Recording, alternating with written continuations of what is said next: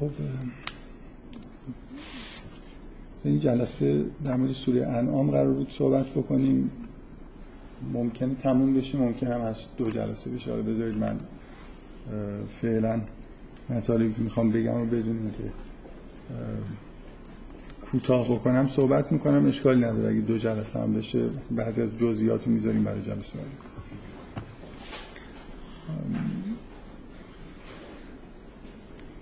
اولین نکته‌ای که فکر میکنم بد نیست در موردش صحبت بکنم، جلسه قبلم که در مورد سوره نساء صحبت میکردیم بهش اشاره کردم، اینه که بعد از اون چهار تا سوره اول قرآن که از سوره بقره و آل عمران و نساء و مائده که خیلی فضای مشترک و شبیه هم دیگه دارن، سوره انعام کاملا یه فضای دیگه ای داره. حالا همینطور در موردش صحبت بکنیم، فکر میکنم متوجه این بشید که اصولا موضوعش دیگه ربطی به مستقیما ربطی به موضوع چهار تا سوره نداره. من کاری که حالا هر سوره رو معمولا یه جوری که فکر میکنم که خوبه که واردش بشیم بحث رو شروع میکنم. گاهی مثلا کلیات سوره رو میگم، ممکنه از یه آیه مهمی که خیلی کلیدیه شروع بکنم. فکر کنم بد نیست در مورد سوره انعام همین صفحه اول سوره رو بخونیم و خود این مقدمه خوبی برای اینکه موضوع سوره رو بفهمیم، تفاوتش رو با سوره‌های قبل متوجه بشیم و از همینجا شروع کنیم به بحث کردن. بنابراین من اولین کاری که میکنم میخوام صفحه اول، حالا شاید تا چند سطر از صفحه دومش رو در موردش خورده بحث بکنم. سوره با این آیه شروع میشه که الحمدلله الذی خلق السماوات و الارض و جعل الظلمات و النور ثم الذین کفروا بربهم یعدلون. اگه بدون اغراق بگم که این آیه‌ای که سوره باش شروع میشه کل فضای سوره رو تو خودش داره، واقعا اغراق نکردم. امیدوارم من جلو که میریم متوجه بشید که این واقعیت داره که اساساً تصویری که توی این سوره ما میبینیم حول و حوش همین در واقع تصویری که توی این آیه هست داره شکل میگیره. تصویری که تو این آیات ابتدایی در واقع سوره هست، حالا به طور فشرده تو همین آیه اول اومده، این واقعیت مطلق از نظر ما آشکاره که خداوند آسمان و زمین و همه چیز رو در واقع خلق کرده و عده‌ای هستن که این واقعیت رو نمیبینن و همونطوری که تو این انتهای این آیه در واقع ذکر میشه شرک نسبت به خداوند مرتکب شرک میشن، چیزهایی رو معادل با خداوند فرض میکنن. یه وجود یکتایی که خالق همه چیزه. وقتی حرف از آسمان و زمین میشه، حالا جلوتر هم که میریم روی این نکته تاکید میشه، اینطوری نیست که خداوند خالق مثلا فرض کنید آسمان هاست ولی امور مربوط به انسان ها و روی زمین در اختیار عامل دیگه ای. این دیدگاه های شرک آلود اینجوریه که یه بخشایی از جهان رو انگار فرض میکنن که در اختیار نیروهای دیگه ایه. نیروهای متکثری توی جهان وجود دارن، مثلا مشرکینی که پیامبر ما باشون مواجه بودن اصولا اعتقاد به این که جهان رو الله خلق کرده داشتن. بارها تو قرآن ذکر میشه که ازشون اگه بپرسی که مثلا آسمان ها رو که خلق کرده، میگن که الله خلق کرده. یعنی مفهوم الله به عنوان خالق و کسی که کلیات جهان رو انگار در اختیار داره مورد قبولشون هست، ولی یه جور نیروهای موضعی در اطراف خودشون هم مشرکین فرض میکردن. در سراسر دنیا برید، از فرهنگای ما قبل ادیان اگه نگاه کنید، پر از اینجور اوهامی که مثلا نیروهای طبیعت توسط یه موجوداتی که ما برای ادامه زندگی بهشون وابسته هستیم اداره میشه. اگه بخوایم به نتیجه برسیم کافی نیست که مثلا فرض کنید خداوند و الله رو عبادت بکنیم، باید با این موجودات خاصم به نوع ارتباط داشته باشیم که اینا حالا تمثالای براشون می ساختن و این کل ماجرای بت پرستی در واقع اعتقاد به یه سری نیروهای مادون خداوند که خالق جهانه ولی مؤثر توی سرنوشت انسان ها، در واقع اعتقاد به اینا هسته مرکزی شرک تو دنیای قدیم بود. اولین آیه در واقع تاکید روی از همینجا شروع میشه، بعداً هم بیشتر روی این تاکید میشه که الله کسیه که آسمان ها و زمین رو، یعنی اون جایی که شما دارید زندگی میکنید و خلق کرده و تاریکی ها و روشنی ها رو خلق کرده و یه عده‌ای هستن که این حقیقت رو نمیبینن و دچار شرک میشن.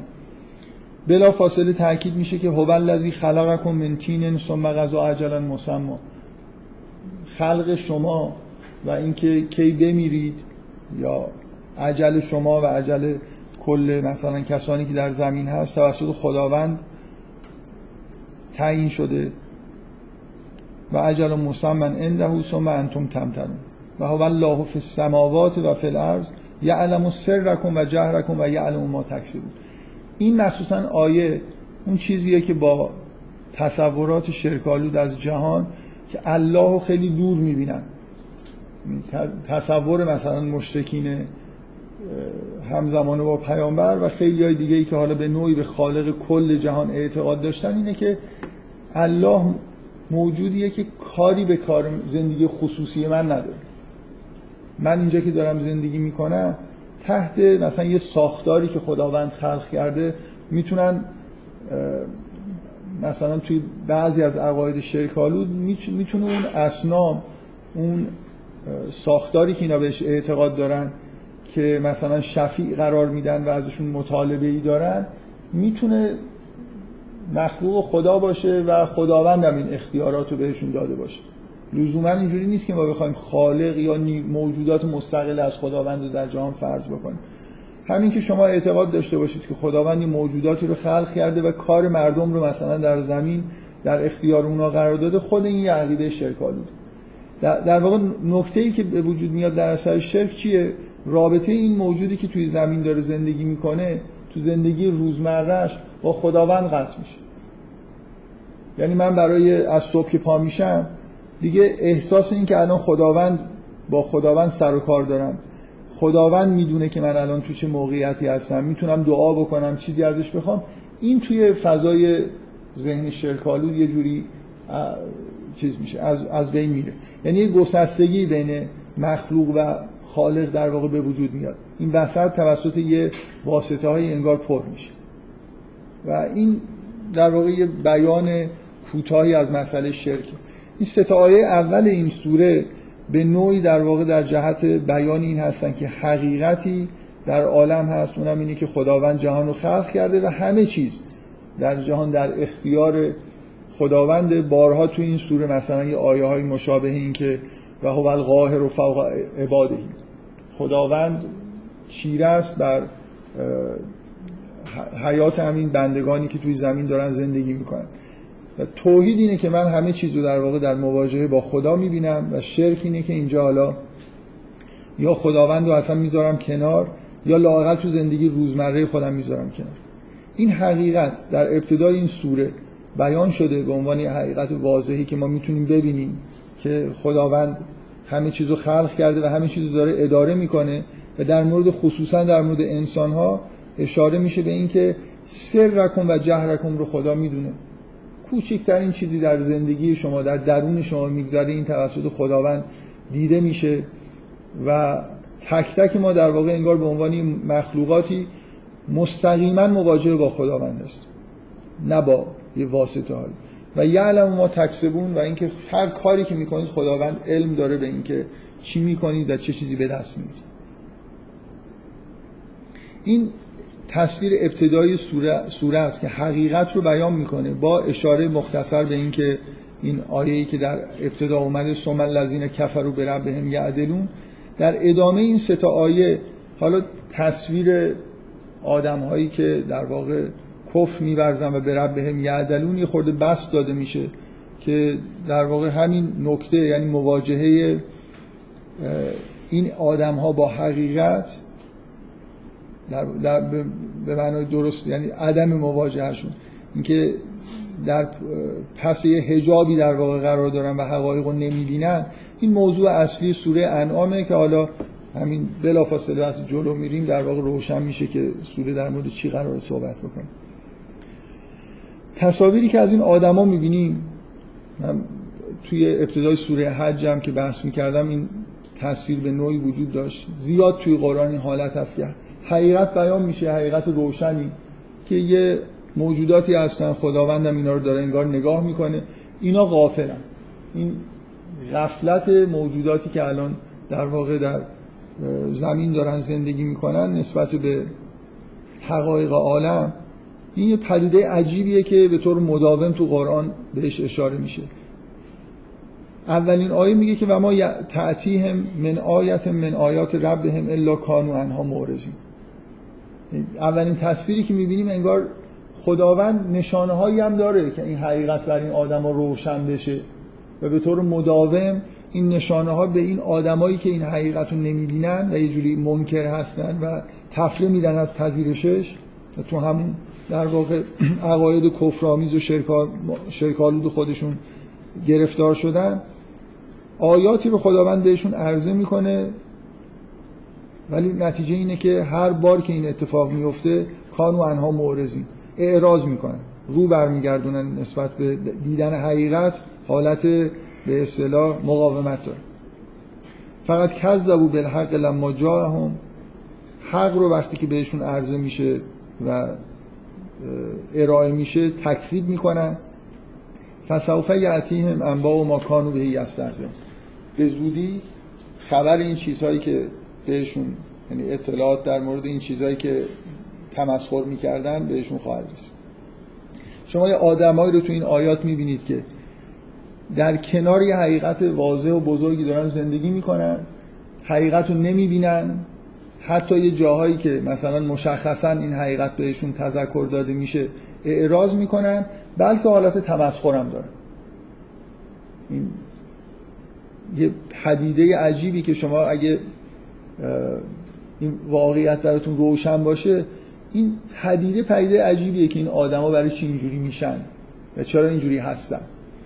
اینکه یه موجوداتی الان تو زمین هستن، واضح ترین واقعیت مثلا تو دنیا توحیده، ولی این آدما اعتقادی به توحید پیدا نمیکنن، بلکه حالت تمسخر و تهاجم دارن و کلا این حالت اعراضشون به هر حال معماست دیگه. شما اگه این سوره رو همینجوری با ذهن خالی شروع کنید به خوندن و توحید هم براتون خیلی چیز واضحی باشه، واقعا انگار با معمایی مواجه میشید، با یه عده خیلی کثیری از آدمایی که نگاهشون به دنیا نگاه عجیبیه، یعنی گرفتار یه سری اوهام شدن و نسبت به حقیقتی که به طور طبیعی با فطرتشون باید سازگار باشه، شما اعتقاد پیدا کردن به عقیده غلط خیلی سخت داره تا اعتقاد پیدا کردن به عقیده درست.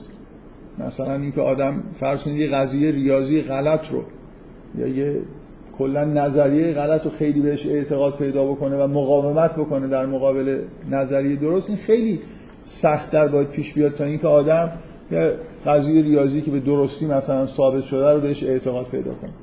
اینکه ما توی دنیایی داریم زندگی میکنیم که حقایق واضحی وجود داره و یه آدمایی به این شکل در مقابلش مواجه مقاومت میکنن و حتی حالت تمسخر نسبت به اونایی که حقیقت رو میفهمن دارن، که اگه دقت بکنید همچنان هم ادامه داره توی دنیا. یعنی کلا این حالت کفر پوشیده بودن نسبت به حقایق جهان همیشه بوده، الان هم هست، به شدت هم الان همین وضعیت وجود داره که آدمایی که اعتقادات دینی ندارن نسبت به اعتقادات دینی بیشترین رویکردشون تمسخره. حالا مثلا به هر طریق ممکن رفتارهای آدمای مذهبی رو تمسخر بکنن یا هر چیز. به هر حال این ویژگی که از قدیم بوده و هنوزم هست، این پوشیدگی در مقابل حقیقت، انگار یه سپر دفاعیش اینه که اونایی که نسبت به حقیقت یه دیدگاه درستی دارن و یه جوری به مسخره بگیرن و اینجوری در واقع خودشون تقویت بکنن. آیه بعدی میگه علم یرو کم اهلکنا من قبلهم من قرن مکناهم فی الارض ما لم نمکن لکم و ارسلنا السماء علیهم مدرارا و جعلنا الانهار تجری من تحتهم فاهلکناهم بذنوبهم و انشأنا من بعدهم قرنا آخرین. آیا نمیبینن که قبلشون هم آدمای مشابهی بودن که همین حالت غفلت و در واقع حالت اعراض و تکذیب رو نسبت به حقایق داشتن و سرنوشت خوبی پیدا نکردن و اگه الان نگاه بکنید اصلا در دنیا یه همچین موجوداتی نیستن. انگار اون اجل مسمایی که برایشون، برای خودشون و برای قومشون در نظر گرفته شده بود بعد از مدتی اومد هلاک شدن و چیزی ازشون باقی نمونده. این برایشون مثلا اینکه به طریقی فرض کنید شما خودتون رو بذارید جای مشرکین به اون معنایی که اون دوران بوده که اینا توسط این عقاید شرک آلود خودشون بیشترین کاری که انتظار داشتن که انجام بدن این بود که طبیعت رو کنترل بکنن. یعنی مثلا فرض کنید بتی رو بپرستن که مسئول باده، قربانی بدن، هزار جور کار بکنن، عبادت بکنن، تمثال براشون درست بکنن، بتکده درست بکنن که مثلا طوفان نیاد. نیروهای نیروهای طبیعت که توی زمین بود و یه جوری در واقع تو سرنوشت و حیات این آدما دخیل بود و توسط این بت‌ها مهار می‌کردن. توهمشون بود که این کارو دارن میکنن. حالا اگه برم توی زمین نگاه بکنن یه واقعیت خیلی روشن اینه که همه این اقوامی که بت پرست بودن توسط همینجور نیروهای طبیعی که انگار قرار بود توسط بت پرستی مهار بشن از بین رفتن. یعنی ثمر بخش نبودن بت پرستی خیلی چیز واضحیه. البته خب بت پرستا معمولا تو اینجور موارد احتمالاً جوابشون اینه که بت‌های اونا خوب نبودن، مثلا بت‌های ما خوبن. نشانه‌اش هم چیه که خب ما می‌بینید که ما از بین نرفتیم. ولی بالاخره یه نشانه وحشتناکیه دیگه. یعنی شما اگه هزار هزار جا پدیده بت پرستی رو مطالعه بکنید که امید داشتن که با این کارهایی که انجام میدن، قربانی میکنن، عبادت میکنن، خشم طبیعت رو مهار دارن میکنن و همشون شکست خوردن، یه آدم یک ذره عاقل باید شک بکنه که بلکه اصلا کل اپروچ غلطه، نه اینکه کاری که اونا میکردن بت‌های اونا اشکال داشته، بت‌های من مثلا خوب کار میکنه و اینکه من هنوز زنده هستم و دوچار خشم مثلا طبیعت نشدم، اینم که هیچ دلیل موجهی نیست. یعنی بالاخره توی نابود شدن همه اقوام بت پرستی که امید داشتن که توسط بت پرستی خیری بهشون برسه و از یه شری بت پرستی اینا رو محافظت بکنه، نشانه خیلی واضح و چیز شک برانگیزی برای بت پرستا هست. ممکنه الان شما که همچین حسی ندارید یا فکر میکنید که همچین حسایی ندارید، یه جورایی این ارجاع دادن مرتب قرآن به اقوام گذشته که شرک شرک در واقع می‌ورزیدن و بت پرست بودن خیلی روتون اثر نذاره. ولی قبول بکنید که برای بت پرستایی که همون راه رو، همون شیوه رو داشتن ادامه میدادن، اون اتفاقایی که قبل افتاده بود و اینا ازش خبر داشتن و اگر هم خبر نداشتن میتونستن برن آثارشو ببینن. یعنی بتکده مثلا فرض کنید بتکده بزرگتر از بتکده من که سقفش اومده پایین برای من باید ایجاد هراس بکنه که اگه اون قوم با اون مقدار امکاناتی که داشت و بت‌های زیادتری هم که داشت و خیلی هم جلال و شکوه بت‌هاشون بیشتر بود، در طول تاریخ قربانی‌های بیشتری هم اونجا داده بودن، اینکه اون سقفش اومده پایین توسط یه زلزله یا مثلا فرض کنید یه عامل طبیعی دیگه، برای من بت پرستی که الان توی بتکده کوچولویی چهار تا مجسمه گذاشتم و فکر میکنم که این منو محفوظ نگه میداره، باید یه درس عبرتی باشه. بنابراین ارجاع ارجاع خیلی مؤثری فکر میکنم بوده، برای اینکه اولا مشرکین بالاخره آدما تو دوران قبل از حداقل اقوام قبل از خودشون خبر داشتن. بعضی از بت‌ها بت‌های مشترک بودن. مثلا ما تو این منطقه خاورمیانه چند تا بت داریم که خیلی بت‌های معروفی بودن، استار بودن به اصطلاح، و حتی وقتی که یه جایی شکست می‌خوردن هم توی مثلا فرض کنید اقوام کوچکتر یا اقوام دیگه‌ای که بعدش می‌اومدن اینا همچنان وجود داشتن. بل توی قوم بنی اسرائیل و کلاً توی فلسطین و همه این چیزای به اصطلاح منطقه خاورمیانه به شدت بت معروفی بود که همه جا بهش یه جوری ارجاع می‌دادن. من دقیقاً نمی‌دونم که کار خاصی می‌کرد یا مثلا این بت ارشد بود که بقیه رو کنترل میکرد. در حال توی م... اگه بت‌های مشترکی هم وجود داشته باشه که دیگه ترسناکتر میشه. اینکه این شیوه زندگی و این نوع کارهایی که ما داریم انجام میدیم ثمری نداره. انگار نیروهای طبیعت هم تحت فرمان موجودی غیر از این بت‌هایی هستن که ما داریم بهش در واقع کرنش میکنیم و براشون قربانی میدیم و این حرفا. بذارید من همینجای خود نگه دارم این تصویر ابتدایی رو. یه حقایق واضحی در جهان وجود داره که واضح ترینش و مهمترینش توحیده، اینکه خداوندی که خلق کرده همه چیز رو از آسمان تا زمین، از بالا تا پایین رو داره کنترل میکنه و هیچ جایی نیروی دیگه‌ای وجود نداره.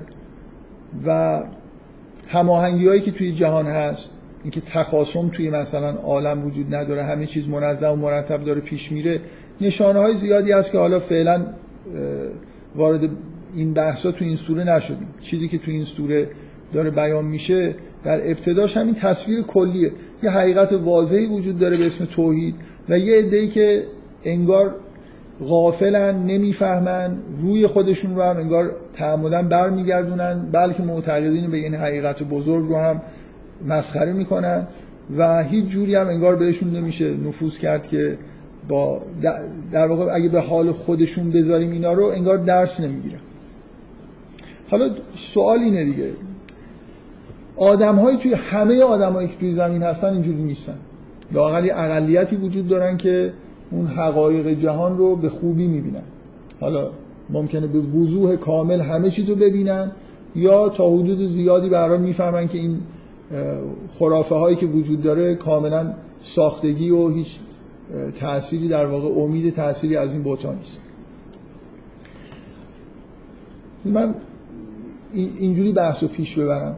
اول وقتی این تصویر تو ذهن شما میاد که یه مقدارم حالت معمایی داره که اصلا چرا اینجوریه، یعنی یه سوال اولیه اینه که برای چی این آدما دوچار همچین حالتی میشن. سوال مهمتر اینه که حالا چیکار باید کرد، استراتژی در واقع خداوند در مقابل این پدیده چیه. الان شما برای شما بدیهیه، ولی من میخوام یه خورده این چیزی که تو ذهن ما بدیهیه که خداوند چیکار کرده یه لحظه فراموش بکنید که خداوند چیکار کرده. چه استراتژی خدا میتونه داشته باشه که این آدما که توسط در واقع خرافه های احاطه شدن و حقیقت رو نمیبینن و این ندیدن حقیقت در واقع مانع رشدشون و اون حیثیت انسانیشونه، خداوند چیکار باید بکنه؟ خب یه استراتژی که ما میدونیم اجرا شده اینه که خب یکیش اینه که خداوند اینا رو به حال خودشون بذاره. یه عده آدمای تو همین آدمایی که به حال خودشون گذاشته شدن، یه عده‌ای خودشون فهمیدن، یه عده‌ای نفهمیدن. اگه شما قبول داشته باشید که حقایق واضحه و خود رویدادهای طبیعت حالت عرضه کردن آیه داره، اینجا وقتی که حرف از عرضه شدن آیات الهی میشه در طبیعت و در درون آدما تو زندگیشون پر از نشانه‌هایی که ارجاع میدن به خداوند و از اینکه این, این بت‌ها در واقع بی اثر هستن یه جوری در واقع این رو به رخ این آدما میکشن. یه استراتژی اینه که خب یه عده آدما حقیقت رو پذیرفتن، یه عده هم نپذیرفتن و خداوندم که آیات خودش رو عرضه کرده و بنابراین کار تموم. استراتژی که اجرا شده اینه که از اون آدمایی که با حقیقت مرتبط هستن استفاده بکنیم، برای اینکه خبر این که یه حقایق اینجا وجود داره که شما نمیفهمید و به این آدما مستقیما توسط یه آدم همسطح خودشون به نظر میرسه این آدما از یه مقداری که قوای شناختیشون ضعیف میشه دیگه انتظار اینو نمیشه داشت که آیات الهی رو در طبیعت در آفاق و انفس ببینن. خب یه راه اینه که حالا از روی محبت خداوند یه عده آدمایی که به حقیقت رسیدن رو مأمور بکنه که برن حقایق رو سعی کنن که به زبان خود این آدما بهشون توضیح بدن و یه جور حالا مثلا معجزات خاصی که خارج از عرف طبیعت بهشون نشون بدن، بلکه یه عده از این آدما یه تکونی بخورن و حالا بتونن در واقع حقیقت رو درک بکنن، وارد مسیر رشد بشن. این اتفاقی که ما میدونیم این استراتژی اتخاذ شده در طول تاریخه. چرا من اینجوری دارم بحث میکنم؟ خیلی واضح نیست که این استراتژی به نتیجه برسه، برای خاطر اینکه آدمی که آیات الهیه که در طبیعت و در زندگی خودش میبینه رو انکار میکنه، خب خیلی طبیعیه که این آدم رو هم انکار بکنه. آدمی که حسش اینه که اصلا الله خیلی خیلی از من دوره و مثلا دون شأن خداونده که تو جزئیات زندگی من دخالت بکنه، باورش نمیشه که یه آدمی رو خداوند فرستاده، الله با یه انسانی مثلا ارتباط برقرار کرده، بهش مأموریت داده که برو با اینا صحبت بکن. یعنی همونطوری که نسبت به حقیقت توحید این آدم ها حالت انکار دارن، نسبت به حقیقت نبوت هم انکار، حالت انکار خواهند داشت. آیات بعدی در ادامه، من این مقدمه رو گفتم که این دو سه آیه هم بخونیم، میگه ولو نزلنا علیک کتابا فی قرطاس فلمسوه بایدیهم لقال الذین کفروا ان هذا الا سحر مبین. میگه اگه پیامبر بفرستیم کتاب رو هم به صورت مجلد مثلا در یک کاغذی بفرستیم از آسمان براشون تو بری نشون نشون بدی، هم اینو لمسش هم بکنن، آخرش میگن که این یه جادویه، اعتقاد پیدا نمیکنه. یعنی اون حالت انکارشون نسبت به خداوند انکار تبدیل به انکارشون نسبت به نبوت هم خواهد شد.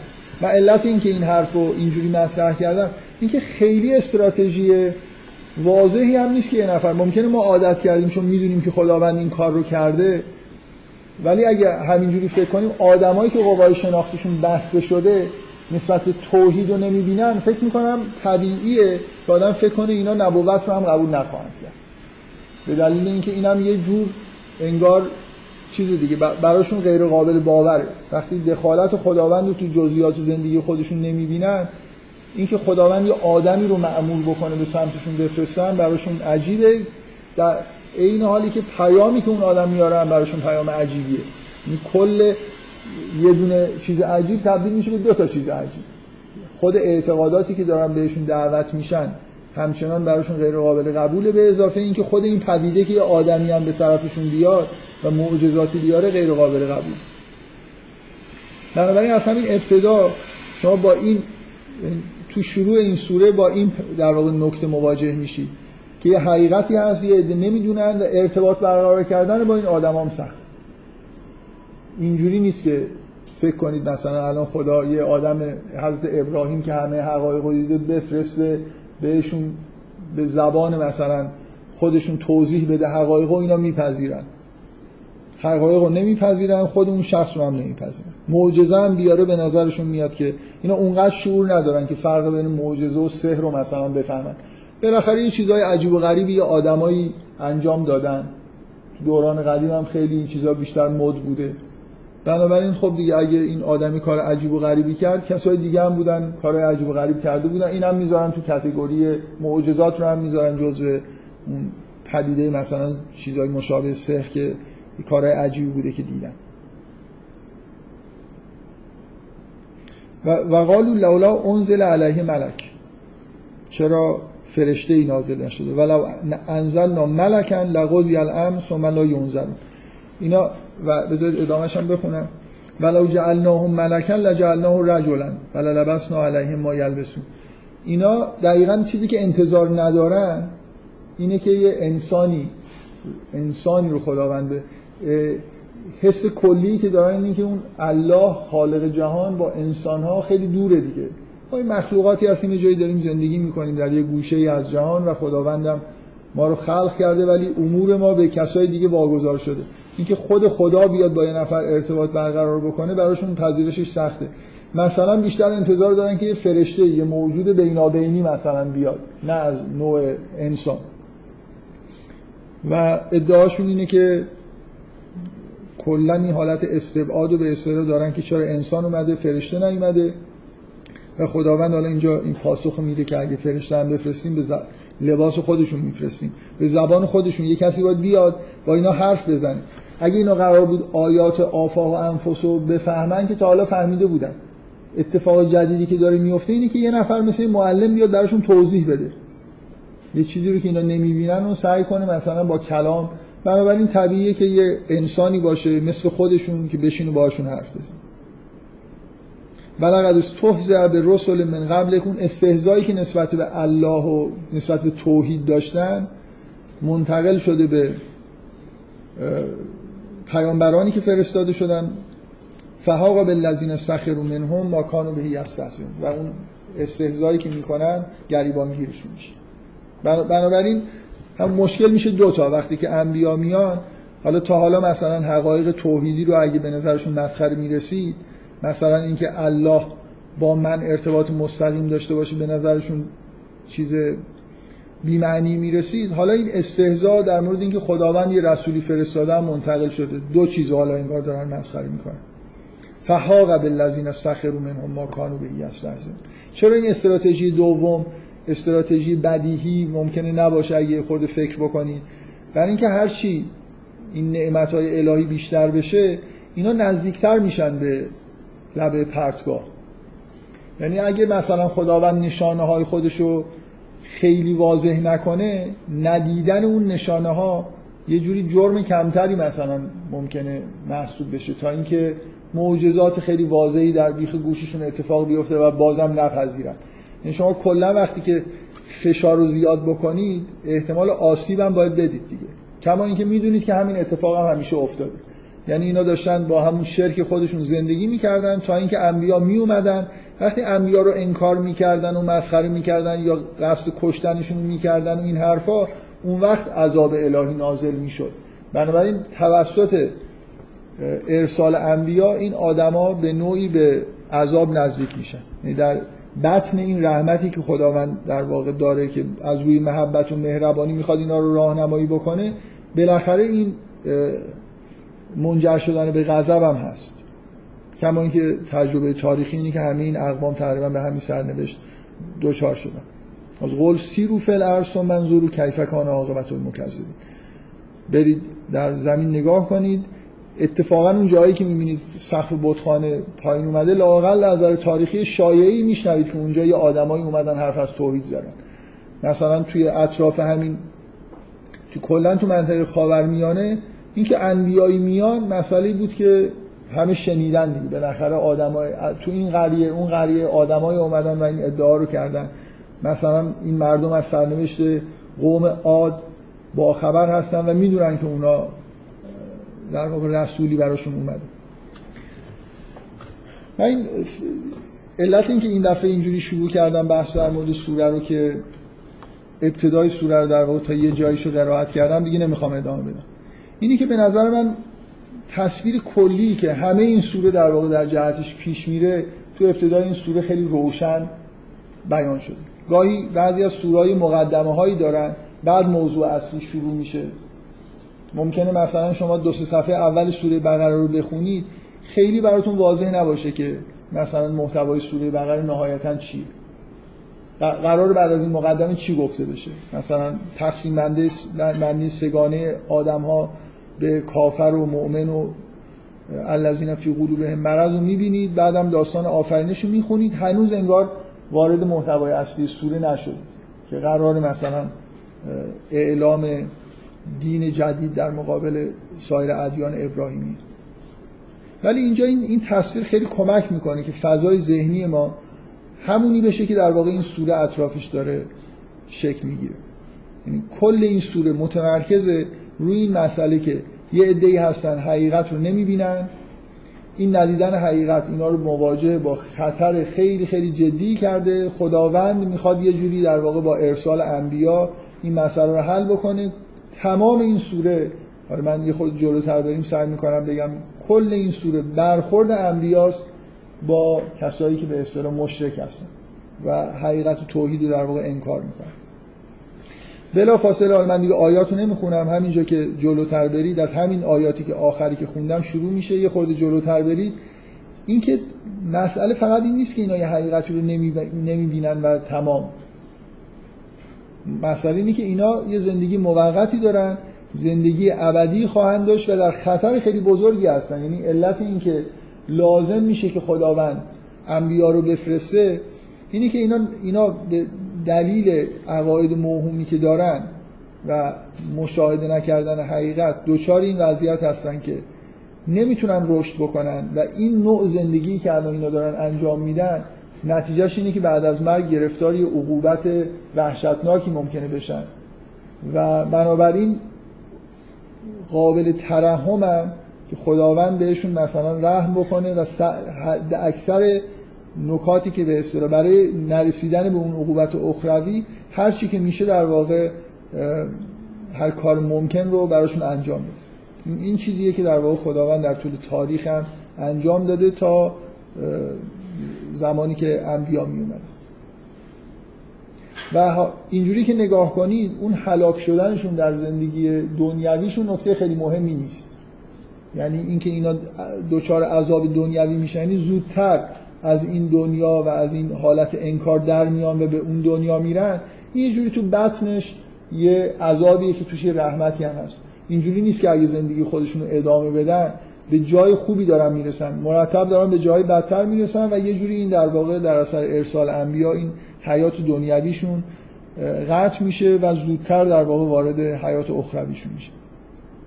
بنابراین دو در واقع دو تا نکته اساسی هست، یکی اینکه این آدما با این وضعیتی که دارن رشد نمیکنن، بنابراین مستوجب عذاب اخروی میشن.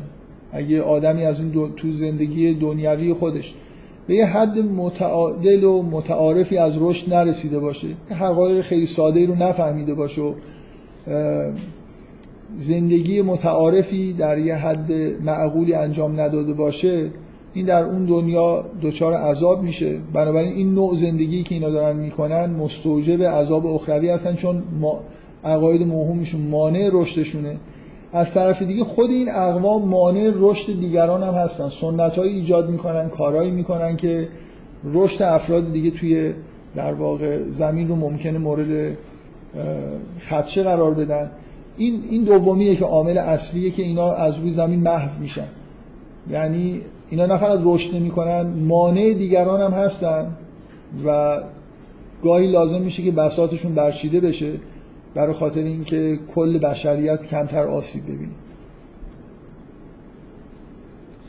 در حال این این تصاویر و این موضوع موضوع اصلی این سوره است. موضوع اصلی این سوره مواجهه انبیا با مشرکین. تا پایان سوره هم که بخونید مطلقاً از این هیته ما خارج نمیشه. به همین دلیلی که سوره انعام کلاً فاصله داره با چهار تا سوره اول قرآن. شما چهار تا سوره اول قرآن رو که نگاه میکنید اصولاً بحث در مورد جامعه دینی و روابط ادیان با هم دیگه است. شما اونجا خیلی خیلی کمتر مسئله مشرکین و کفار رو میبینید. یعنی مثلا فرض کنید شروع سوره بقره شما یه توصیف کوتاهی از مؤمنین میبینید، متقین، یه توصیف خیلی کوتاه‌تر از کفار میبینید، ولی توصیف بلند مربوط به الذین فی قلوبهم مرض، یعنی اون مشکلی که درون جامعه دینی وجود داره. کلا چهار تا سوره اول بیشتر بحث به اصطلاح طرف بحث توی اون سوره ها مؤمنین، منافقین در داخل خود جامعه دینی و اهل کتاب هم. شما تقریبا اونجا بحثی با کسایی که مشرکن و خارج از این محدود قرار دارن نمیبینید. ولی این سوره درست برعکس، یعنی شما تقریبا اهل کتاب و منافقین و اینا تو این سوره غایب هستند. تو این سوره چیزی که دارید میبینید مواجهه مستقیم پیام الهی، پیام توحید با مشرکین. یه ویژگی کلامی که به شدت در واقع این نکته رو نشون میده اینی که شما اگه توی این سوره رو نگاه کنید بگید که چه ویژگی از نظر لفظی داره، تعداد خیلی خیلی زیاد تکرار واژه قول تو این سوره است. شما اگه بشمارید، من اینو از روی معجم شمردم، چهل و چهار بار توی این سوره که حدود بیست مثلا فرض کنید بیست و دو صفحه است، چهل و چهار بار واژه قول اومده. شما از همینجا نگاه کنید، قل سیرو فی الارض، قل لمن ما فی السماوات، قل لله، قل اغیر الله اتخذ، قل انی اخاف.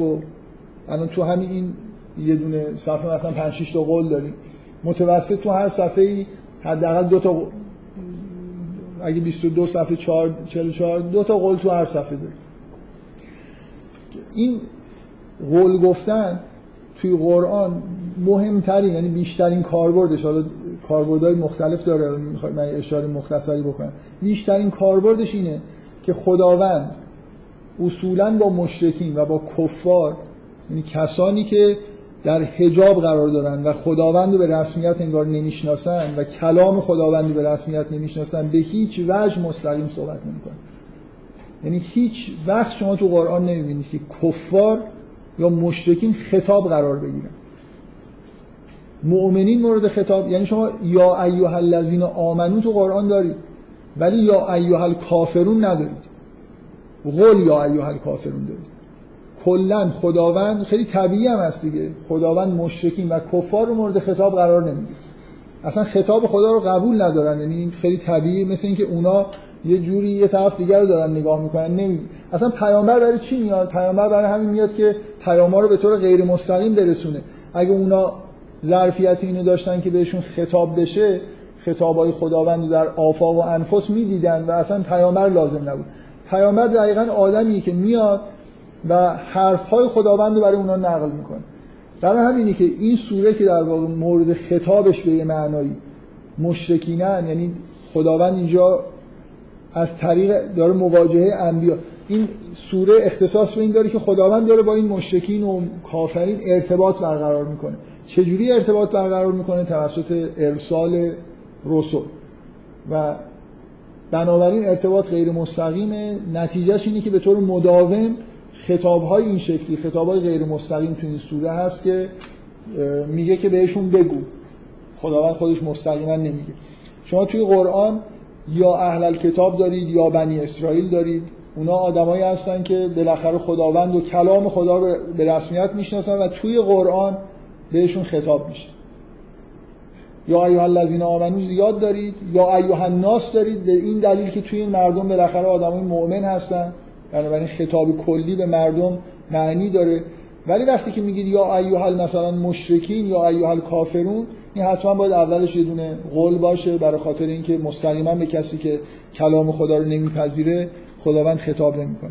شما اگه مثلا تعداد قول رو توی سوره و سوره نساء فکر می‌کنم پنج بار توش قول اومده، ببینید مثلا چه جایی قول میاد. توی سوره بقره هست و سوره نساء هست. میگه مثلا یستفتون کف النساء، میگه از در مورد نساء ازت میپرسم بگو. میان اونها یه ارتباط غیر در... ببینید خداوند در مورد احکام طبیعیه که از طریق انبیا عمل میکنه. ازت میان احکام میپرسن، خب تو به عنوان واسطه‌ای که احکام میرسونی بگو، نه اینکه اونها یا ایها الذین آمنوی هستن که مورد خطاب خداوند هستن. یا گاهی اوقات خطاب به اهل کتاب غیر مستقیم، خود اگه دقت بکنی یعنی اولش قول داره، به دلیل اینکه داره جایی در با اهل کتاب بحث میشه که حرفای کفرآمیز دارن میزنن. وقتی حرف کفرآمیزی از اهل کتاب نقل میشه که اینا مثلا یه همچین حرف عجیب و غریبی زدن، خطاب خداوند اینه که قول جوابشونو بده، تو از طرف خداوند جواب بده.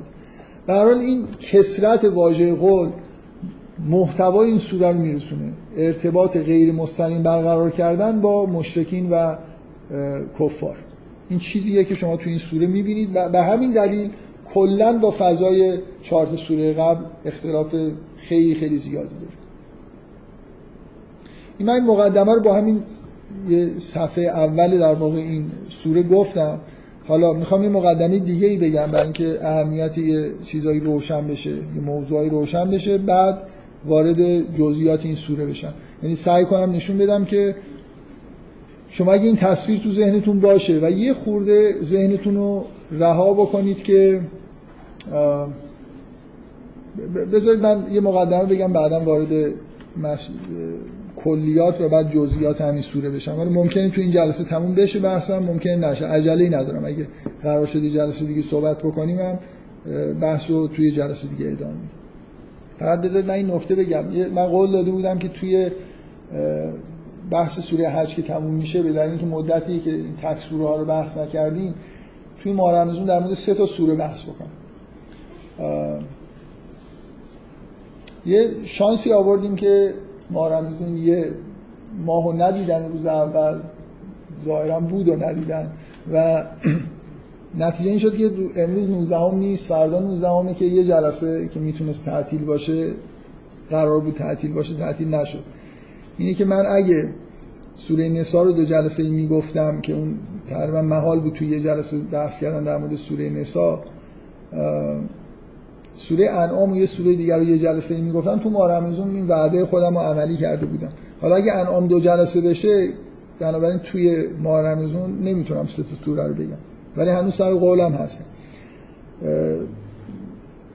نکته اینه که دو جلسه نشم من جلسه آینده نمیتونم بیام، جلسه آینده بیست و هفتمه که من حتما باید یه جایی باشم، یعنی تهران نیستم و قولم رو اینجوری عمل میکنم که حالا چه این سوره تموم شد چه نشد همینجور بعد از ماه رمضان هم این کار رو ادامه میدیم. سه تا رو حتما میگم، شاید بیشترم گفتم، تا یه ایده مشخصی به وجود بیاد که میخوایم وارد بحث دیگه بشیم. من دقیقاً چون هیچ ایده خاصی ندارم و پیشنهاداتم میپذیرم، اگه کسی پیشنهادی بکنه در مورد ادامه بحثا فعلا ادامه میدیم. ممکنه مثلا بحث بعدی تو همین جریان این کاری که داریم میکنیم یه سوره‌ای به یه سوره‌ای برسیم بخوایم کلا ادامهش بدیم، یعنی مفصل در موردش بحث بکنیم.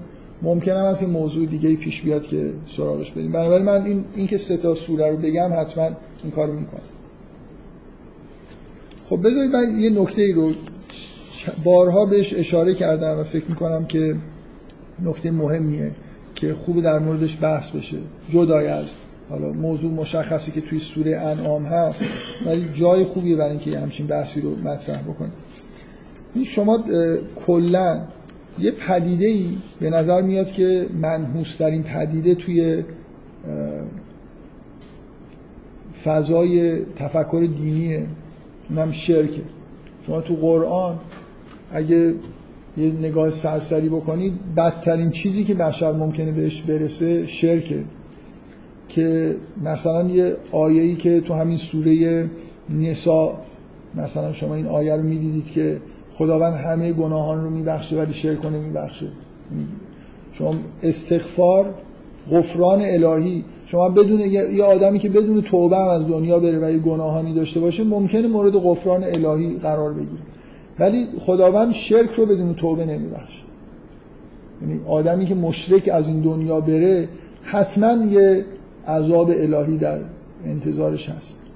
وقتی که اینو شما میشنوید در واقع اینو میفهمید که مثلا حالا به زبان خودمون بخوایم ترجمه بکنیم، میزان آسیبی که آدم‌ها از شرک می‌بینن از هر گناه دیگه بیشتره، طوری که انگار نمیشه با مثلا بخشیده شدن و اینا اینا وارد بهشت بشن. حتما باید یه دوره عذابی رو طی بکنن تا از این پلیدی که مثلا دوچارش شدن خلاص بشن، آماده این بشن که وارد بهشت بشن. حالا من نکته‌ای که میخوام در موردش صحبت بکنم و فکر میکنم نکته خیلی مهمیه اینه که این شرک چیه؟ چیز منقرض شده است. مثلا مشرکینی بودن بت، شرک بت پرستیه. اگه بت پرستیه که بت پرستی از عالم برچیده شده دیگه. یه طرف دیگه میشنوید که مثلا اکثر تو خود قرآن هست که اکثر کسایی که ایمان میارن یا ایمان نمیارن مگر اینکه هنوز مشرکن. یعنی این شرک پدیده خیلی انگار یونیورسالیه، حتی مؤمنین هم دوچار شرک میشن. شما توی مثلا یه روایت خیلی معروفی از پیامبر اینو میشنوید که شرک در دل مثلا مؤمن از حرکت یه مورچه سیاه در یه شب سیاه روی یه پارچه سیاه هم مخفی‌تره. بنابراین همه ما حتما تو دلمون یه رگه‌هایی از شرک هست. اگه اینجوریه که خب یعنی همه آدمایی که خیلی خیلی نزدیک به مقام عصمت هم باشن لابد یه رگه‌هایی از شرک دارن. بعد انبیا مثلا اومدن با این نوع شرکا مواجه بشن و مبارزه بکنن. سوال روشن چیزی که میخوام بگم، شرک پدیده منحوس خیلی مهمیه، در عین حال به یه معنایی توی مراتبش تو همه آدما هست. اون مرتبه‌ای که مطمئنا منظور از این که همه همه گناهان رو خدا میبخشه و شرک رو نمیبخشه، منظور این حرکت مورچه سیاه نیست. برای اینکه هر کسی که معصیت میکنه به معنای مرتکب شرک داره میشه، مثلا از هوای نفس خودش پیروی داره میکنه به جای اینکه از خداوند پیروی بکنه. اینم خودش یه مرتبه از شرک دیگه. اون چیزی که در قلب همه ما هست اینه که ما بالاخره برای موجوداتی غیر از خداوند ناخواسته یه جور استقلالی قائل میشیم و از یه چیزهای غیر از حق تبعیت میکنید. شما از هر چیز باطلی، یعنی اگه معصوم نباشید هر خطایی که بکنید یه درجه از شرک دیگه، بالاخره از یه چیزی پیروی کردید که حق نبود. اگه بخوایم خیلی سختگیرانه نگاه بکنیم، شرک شامل همه گناهان میشه. بعد اون آیه یعنی چی که خداوند گناهان رو میبخشه به غیر از شرک؟ پس بالاخره توی قرآن یه مرزی وجود داره برای شرک به اون معنایی که خیلی خیلی گناه بزرگیه. و مطمئنا وقتی مثلا شرک و جزو گناهان کبیره به حساب میارن، منظورشون این جزئیات شرک نیست. چجوری میشه فهمید که بالاخره این شرکی که اینقدر در قرآن داره در موردش بحث میشه، اصلا انگار طرف مقابل انبیا مشرکین هستن، این چی بوده و چرا اینقدر بده و آیا الان هم ما باش مواجه هستیم یا نیستیم؟ یه تئوری میتونه این باشه که نه، بت پرستی یه دوره از زندگی مثلا بشر بوده که توسط ارسال انبیا از بین رفته و الان ما بت پرست به اون معنا نداریم. اگرم داریم گوشه کنار دنیا، مثلا بعضی از این فرقه‌ها توی هند ممکنه هنوز به خدایان معتقد باشن، یا حالا در جاهای مختلف در اقصا نقاط دنیا که پیام توحید هنوز جا نیفتاده ممکنه یه شرک‌های وجود داشته باشه. من میخوام یه خورده در مورد این شرک، چیزی که بهش اصطلاحاً میگن شرک جلی، در مقابل شرک خفی صحبت بکنم. اولش به همون معنایی که تو دنیای قدیم وجود داشته و بعد اینکه آیا تو دنیای جدیدم ما چیزی تحت عنوان شرک جلی داریم یا نداریم.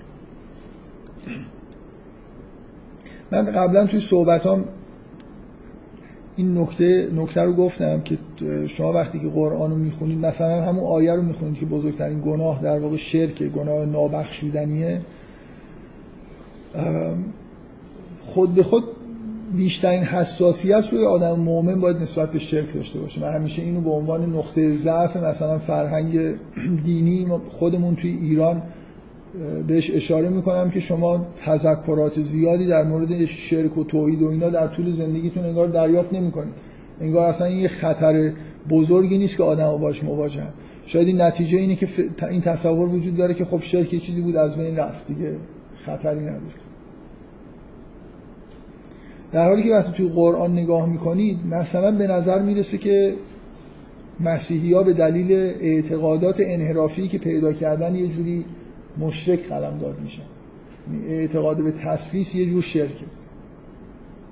بنابراین توی فضای دینی خارج از بت پرستی میتونه شرک وجود داشته باشه. این تصور اشتباهیه که ما بگیم که مثلا فرض کنید شرک همون بت پرستی بوده و شرک یعنی اینکه یه مجسمه وجود داشته باشه، من برم جلوش مثلا یه قربانی ببرم و غیر از این اگه باشه دیگه شرک حساب نمیشه. من یه خورده میخوام در مورد حقیقت شرک براتون صحبت بکنم و این مقدمه رو گفتم برای اینکه بگم این نکته، یعنی درک کردن شرک، اینکه اون قسمت خطرناکش که نابخشودنیه چیه، خیلی مهمه و اون گناه بزرگ رو بشناسیم. سعی کنیم محتوای شرک رو اینجوری در واقع از همون بت پرستی شروع بکنیم. شما وقتی آدم بت پرست رو میبینید، ویژگی‌های این بت پرستیش چیه؟ چه در واقع حالتی توی بت پرستی هست که همون حالت خطرناکی که آدم‌ها در واقع میتونن دوچارش بشن. یه آدم بت پرست یه ویژگی که داره که تو قرآن بهش، من همون چیزایی که تو قرآن بیشتر روش تاکید شد و اشاره شده رو میخوام بگم. بت پرست یه آدمیه که یه جایی که هیچی نیست، در اثر توهم در واقع در مقابل یه مجسمه‌ای که نماد یه چیزی که اصلا وجود نداره میره قربانی میکنه و اعتقاد داره که اون میتونه یه کارایی براش انجام بده. یعنی واقعیت اینه که اون مثلا اینکه اونجا بت چوبی باشه، تمثالی اصلا باشه یا نباشه مهم نیست. اعتقاد شرک‌آلود، اعتقاد موهوم و خرافی نسبت به این نیروهایی که اصلا وجود نداره و اعتقاد رسمی پیدا کردن به یه همچین چیزای موهومی و ارائه درخواست کردن نسبت به یه همچین چیزای موهومی، این اساس شرک. واقعا وجود تمثال یه مسئله فرعیه. شما به شرک توی شرق آسیا که نگاه بکنید، بیشتر مسئله یه جوری مربوط به اعتقادات مربوط به ارواح و نمیدونم این چیزاست که از ارواح مثلا فرض کنید اجداد خودشون یه ارتباطایی برقرار میکنن. مثلا توی این ادیان کیش‌های شرقی به نظر نمیاد مثلا حالا مجسمه‌ای ساخته باشن. هندیا هندیا خیلی این حالت نرمال به اصطلاح بت پرستی، یعنی اینکه یه بتی باشه و کنارش یه مجسمه‌ای باشه و برن که یه اعتقادی بهش داشته باشن دارن، ولی لزوما این وجود این تمثال یا نبودنش خیلی مهم نیست. اینکه اصلا یه چیزی من به یه چیز موهومی اعتقاد داشته باشم که اصلا وجود نداره، یا اگرم مثلا وجود داره تأثیری نداره، برم و مثلا یه ج...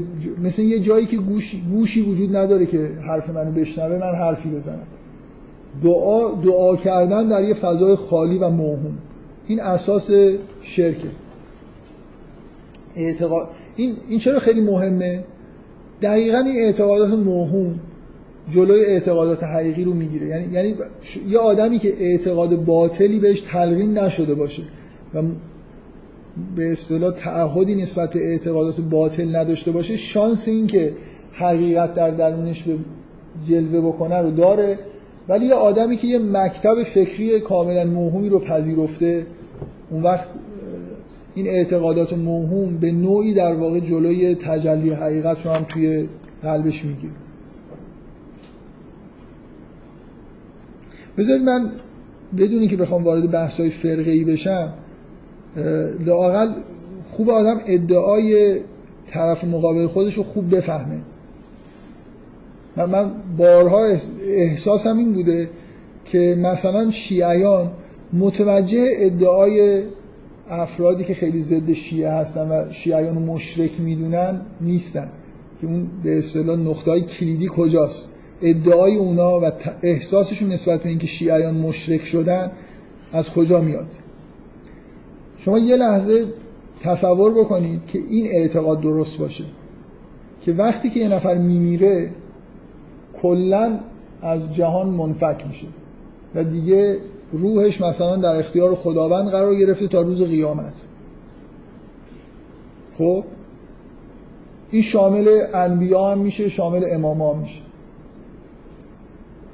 یعنی وقتی مثلا فرض کنید یه امامی، حالا ممکنه در مورد این که اگه شیعیان اعتقاد به امام زنده دارن اونو بذارید کنار، فعلا به انبیا و امام هایی که از دنیا رفتن نگاه کنید و فرض بکنید که یه لحظه برای اینکه طرف طرف مقابل رو بفهمید باید یه لحظه فرض‌هایی بکنید.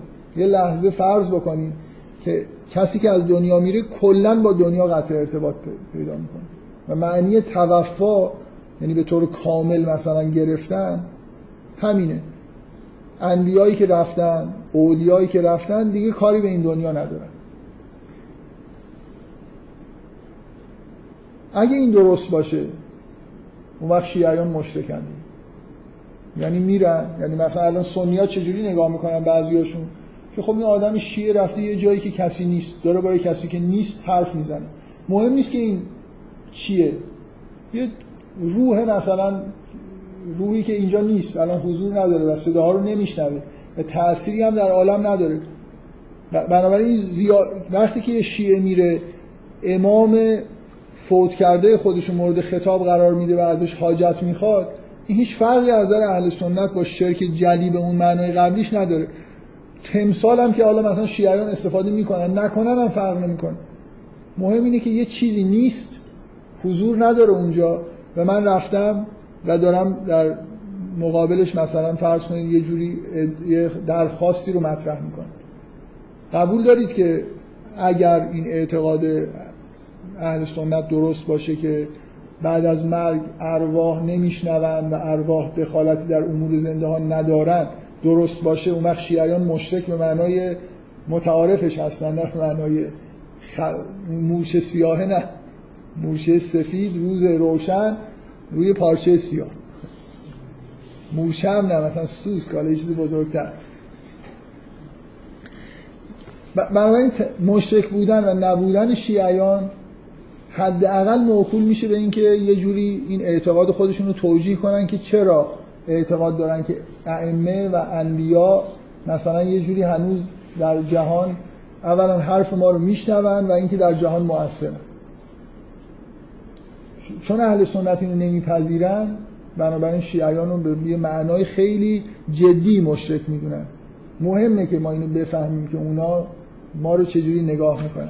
ما بقایای دنیای بت پرستی در عالم بعد از مثلا توحید هستیم، برای همین مثلا مهدورالدمیم و باید هممون رو بکشن یا یه جوری خلاصه انشالله هدایت بشیم، اگر نه با انفجار به هر طریقی ما رو از بین ببریم.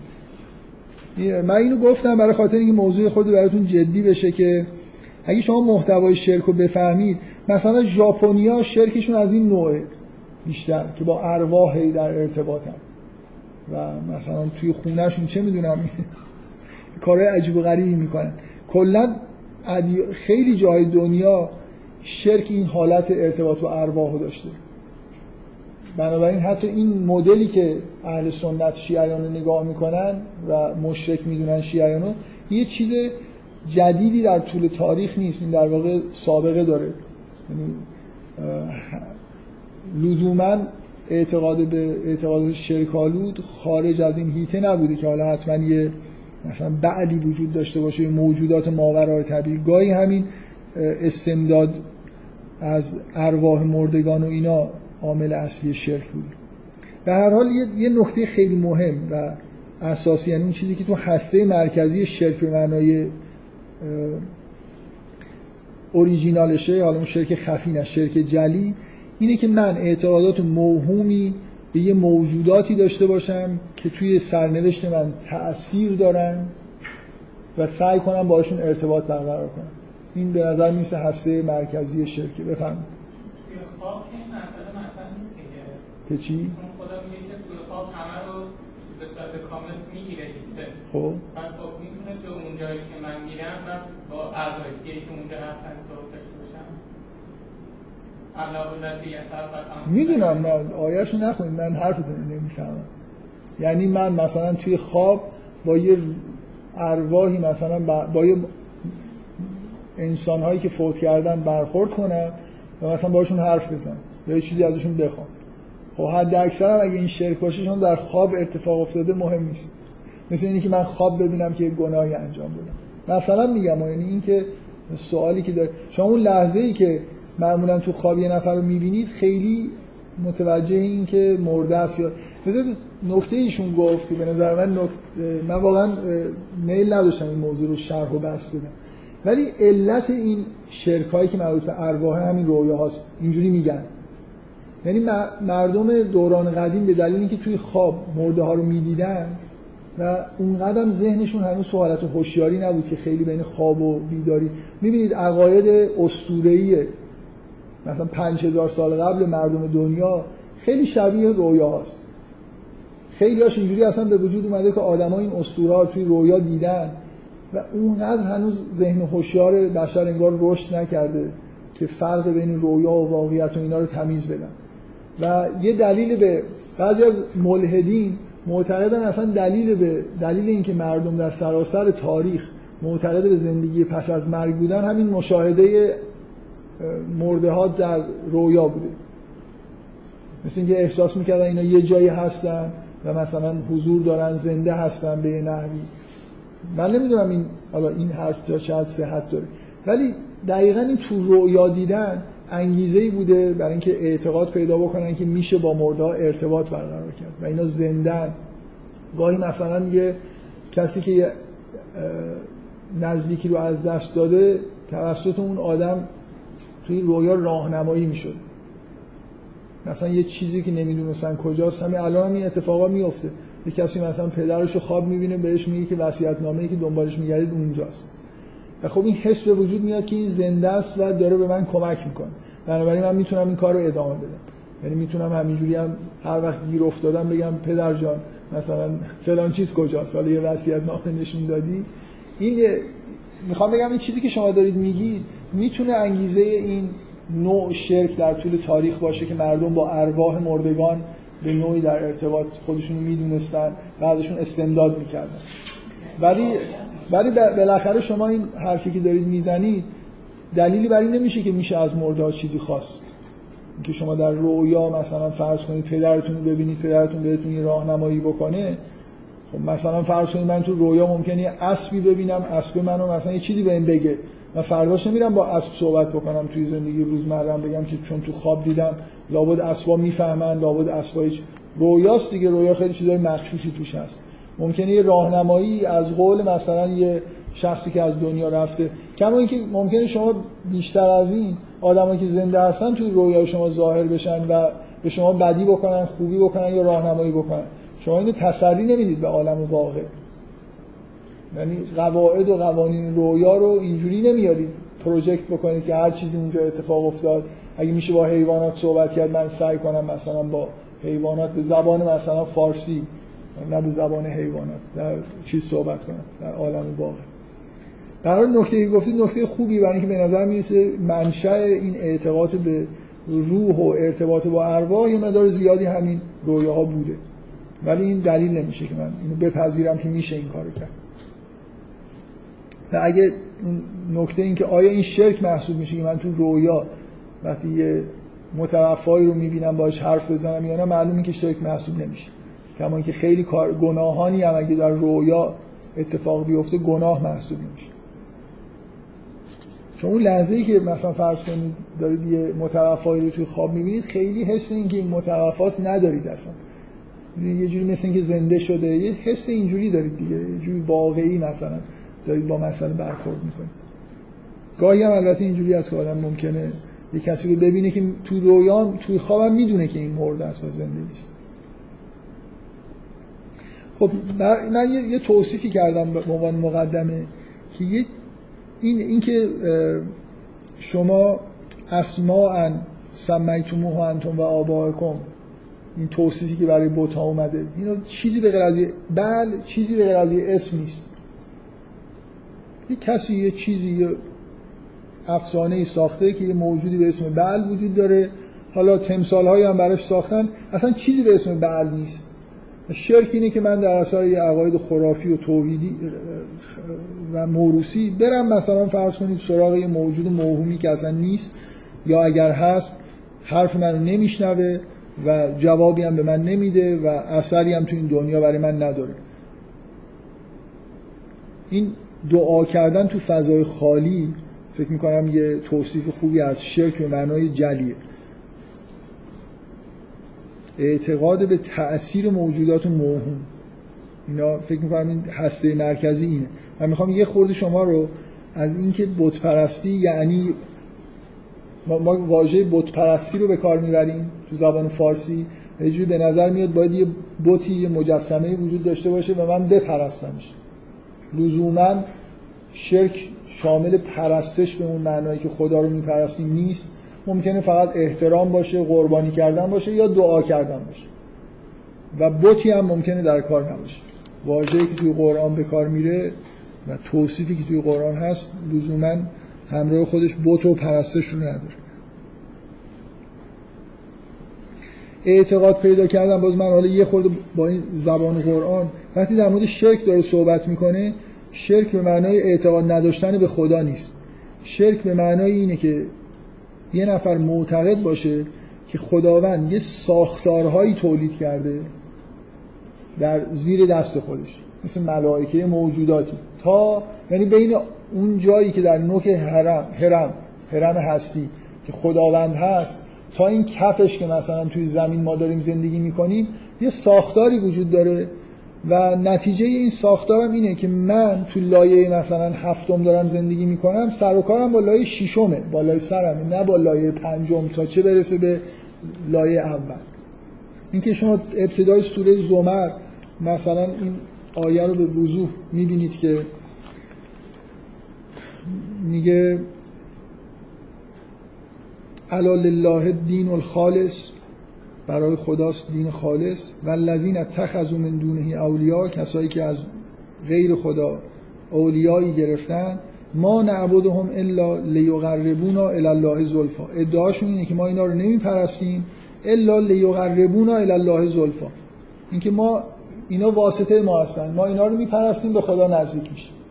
اینکه انگار ما در شأن ما نیست که مستق... در واقع در شأن خداوند نیست که ما مستقیما اون رو عبادت بکنیم.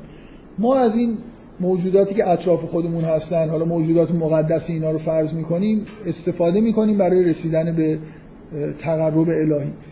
این خیلی آیه خطرناکیه، برای اینکه حتی نه تنها توش اعتقاد به خدا هست، اعتقاد به الله، توش اعتقاد به توش علاقه به نزدیکی به خدا هم ذکر شد.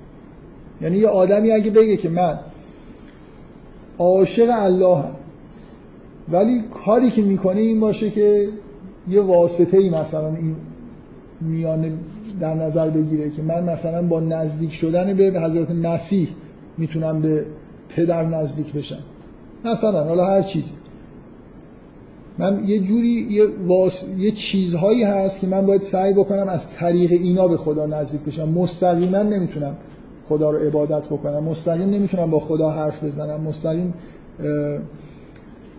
نزدیک شدنم به خدا مثلا اینجور دچار مشکلی. این فرض یه سری ساختارها که بین انسان، واسطه هایی که بین انسان و خدا قرار میگیره به هر شکل ممکن، حتی همراه با عشق به الله و میل به تقربش، شرک حساب میشه. یعنی شرکی که تو قرآن صراحتاً به عنوان اعتقاد مشرکین ذکر شده. اینجا میبینید دیگه اصلا حرفی از بت پرستی و این حرفا به معنی اینکه حالا یه موجودی باشه نیست، کلا اینکه یه کسایی هستن که ما از طریق اونا میخوایم به خداوند نزدیک بشیم. یه حالا این موجودات چی ان؟ بله بفرمایید.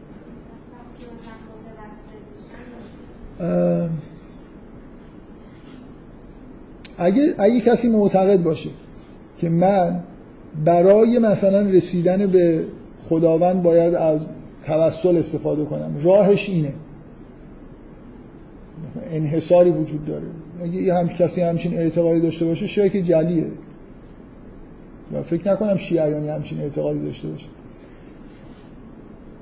توسل بیشتر توسل بیشتر برمیگرده توسل برمیگرده به اینکه آیا واقعا شما اعتقادتون درسته که اماما بعد از مثلا فوت خودشون هم همچنان مؤثرن و میشه. شما در زمان حیات پیغمبر که میتونستید برید مثلا بگید که براتون استغفار کنه یا از خدا چیزی براتون بخواد، میتونستید دیگه، این که شرک نبود. اگه شأن ائمه و انبیا مثلا اینطوریه که بعد از مرگشون هم همچنان میشه بهشون مراجعه کرد، اگه این اعتقاد درست باشه، توسل هم میشه، مثل اینکه شما پیش آدم زنده‌ای دارید میرید ازش درخواستی دارید، درخواستی که از خدا براتون مثلا استغفار بکنه یا چیزی بخواد.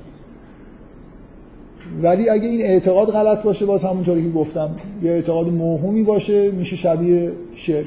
یعنی من دارم میرم یه جایی که هیچی نیست، توی فضای خالی مثلا توسل به یه چیزی میکنم که قابل توسل نیست. میخوام بگم باز برمیگرده به اون اعتقاد درسته یا غلطه، نه به این که یعنی شیعیان اینجوری واقعا اعتقاد به اینکه نمیشه خدا رو پرستید، اینکه به اینا کسی که نکنن بتونه ایراد بگیره. شیعیان معتقدن که خداوند رو عبادت میکنن، حالا مثلا فرض کنید همونطوری که از زنده ها کمک میگیرن، از ارواح مثلا انبیا و ائمه هم کمک میگیرن. این فرق میکنه با این معنی بت پرستی که من واسطه قائل باشم و غیر از حرفای شرک آلوده این شکلی تو شیعیان زده میشه، ولی همینجور مثلا عوامانه ممکنه باشه. مثلا من واقعا اینو شنیدم که خداوند امور انسان‌ها توی زمین رو به امام زمان واگذار کرد. یعنی اگه معنیش این باشه که یعنی من دیگه نباید مستقیم برم پیش خدا، مثل اینکه خدا یه کارمندی رو فرستاده برای یه کاری، اصلا دیگه درست نیست من برم تلفن بزنم به رئیس، این خلاف قانونه، خلاف مقدرم، بی‌نظمی ایجاد می‌کنه، من باید همین با امام زمان مشغول باشم. اگه همچین فضای ذهنی به وجود بیاد که ما کارمون به مثلا امام ها سپرده شده و همینجا باید کار رو انجام بدیم، نریم به مقامات بالاتر، این شرک جلی وحشتناکی. یعنی اصلا اصل شرک هم که تمام انبیا اومدن توحید پیامش این بود که من هر انسانی مستقیما باید با خدا ارتباط داشته باشه. اصلا اون چیزی که یاره من خود جلوتر بریم، این چیزی که سخت پذیرشش همینه، مقاومتی که وجود داره در مقابل توحید اینه که در حضور یه موجود نامتناهی ایستادن و حرف زدن اینا سخته. مردم دوست دارن که حالا حضرت مسیحی باشه، یه جوری یه چیزی که راحت‌تر بشه باهاش حرف زد، و واسطه‌ای مثلا باشه که ارتباط باش راحت‌تر بشه. یکی از مشکلات توحید اینه که اصلا ارتباط مستقیم با خدا که از ما خواسته شده خود سخته. برای همین هم است که به محض اینکه پیام توحید میاد یه خورده ولش بکنید فوری گرایش‌های مختلف شرکالی توش به وجود میاد. مردم یه جوری از پایین شرک رو تولید میکنن، باز تولید میکنن، این فرمشو از من میبرید یه فرم دیگه شو به وجود میاد.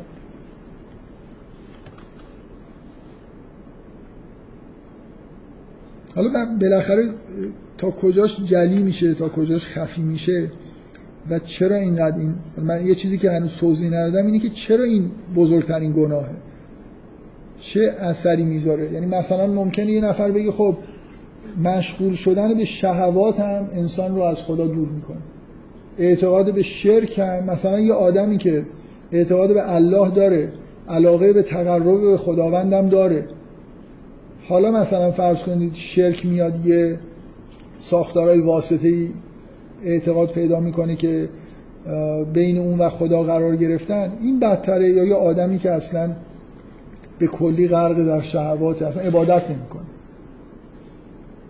این آدم داره عبادت میکنه ولی عبادت اشتباهی داره میکنه. چرا این شرک رو ما خیلی از مشغول شدن به شهوات و هر چیز دیگه‌ای، هر گناه دیگه‌ای که میشناسید، حتی از قتل مثلا چیزشو بالاتر میدونیم، چیزی که نابخشودنیه. وقتی خداوند میگه نمیبخشه، یعنی شما اینجوری بفهمید که یه تأثیری انگار تو وجود انسان میذاره که آدم اونقدر از حالت طبیعی خارج شده که نمیشه بدونه کتک خوردن دوباره به حالت طبیعی برگرده. یعنی عذاب براش واجب شد برای اصلاحش، برای اینکه شایسته این بشه که مثلا وارد بهشت بشه حتما باید از عذاب عبور بکنه، در حالی که مشغول شدن به شهوات یا نمیدونم حتی در اثر خشم و غضب کارهای انجام دادن حتی در حد قتل، اینا ممکنه موجب مورد بخشش قرار بگیره. یعنی انگار نفوذ گناه شرک به ذات انسان خیلی چیز داره، اثر عمیق‌تری میذاره. بفرمایید. مثلا انسان کامل بهتر خلیفه خدا روی زمینه. خب. ولی اینجوری یه ذره توضیح بدید که مثلا با این فکر راجع بهش. نه نمیشه. پرسیدید که میشه توضیح بدی، گفتم نه نمیشه. چون خارج از بحث حساب میشه از نظر من. خارج از بحث. بالاخره ما ما که اعتقاد شرک‌آلودی در مورد خلیفه خدا نداریم که مثلا فرض کنید کار مثلا ایشون دارم جواب میدم دیگه نهایت. شما میگن که همه شما بیاید این عقیده رو در حال اکستریم ترین حالتش رو در نظر بگیرید، هر رزق و نعمتی که خداوند میده از طریق انسان کامل به انسان میرسه. خب بیاید فکر کنید این درسته و بهش عقیده دارید، این ربطی به این نداره که شما از انسان کامل چیزی بخواید. خداوند مثلا فرض کنید باران رو از طریق ابر به من میرسونه، ولی اگه من از خود ابر بخوام که ای ابر مثلا بر من ببار، شرک دیگه. من حق توحید اینه که من حق ندارم از این واسطه هایی ممکنه وجود داشته باشن برای اینکه مثلا رزق از عالم بالا به پایین برسه، ولی من حق ندارم از این واسطه هایی که میبینم اینا رو مستقلا مورد خطاب قرار بدم، چیزی ازشون بخوام. من از خدا میخوام، خدا از طریق این واسطه ها به من میده. وجود ساختار توی دنیا، اعتقاد به اینکه یه ساختار و اسباب و مسبباتی وجود داره اعتقاد درستیه، ولی خطاب قرار دادن این اسباب و مسببات شرک. من بالاخره من هم به خدا میگم خدای باران بفرست، خدا ابر رو میفرسته بارون میاد و مشرکین به ابر میگن بیا چرا نمیای مثلا، این شرک. به همین ترتیب شما اگه انسان کامل رو خطاب قرار بدید که مثلا رزق من چی شد، در حالی که خدا داره گوش میده حرف شما رو و مسبب این که رزق به شما رسیده و نرسیده خداست، انسان کامل مثل مجراییه. یه روایت معروفی هست که من نمیدونم درسته یا غلطه ولی خیلی شهرت داره که از یکی از امامان نقل شده که ما مجراهایی هستیم که نعمت‌ها و رزق مثلا به انسان‌ها از طریق ما میرسه. شما اینو صد درصد قبول بکنید، حالا اگه این مجرا رو خطاب قرار بدید، بازخواست بکنید یا یه کارایی انجام بدید که دلش به رحم بیاد که به شما رزق بیشتر بده، این شرک.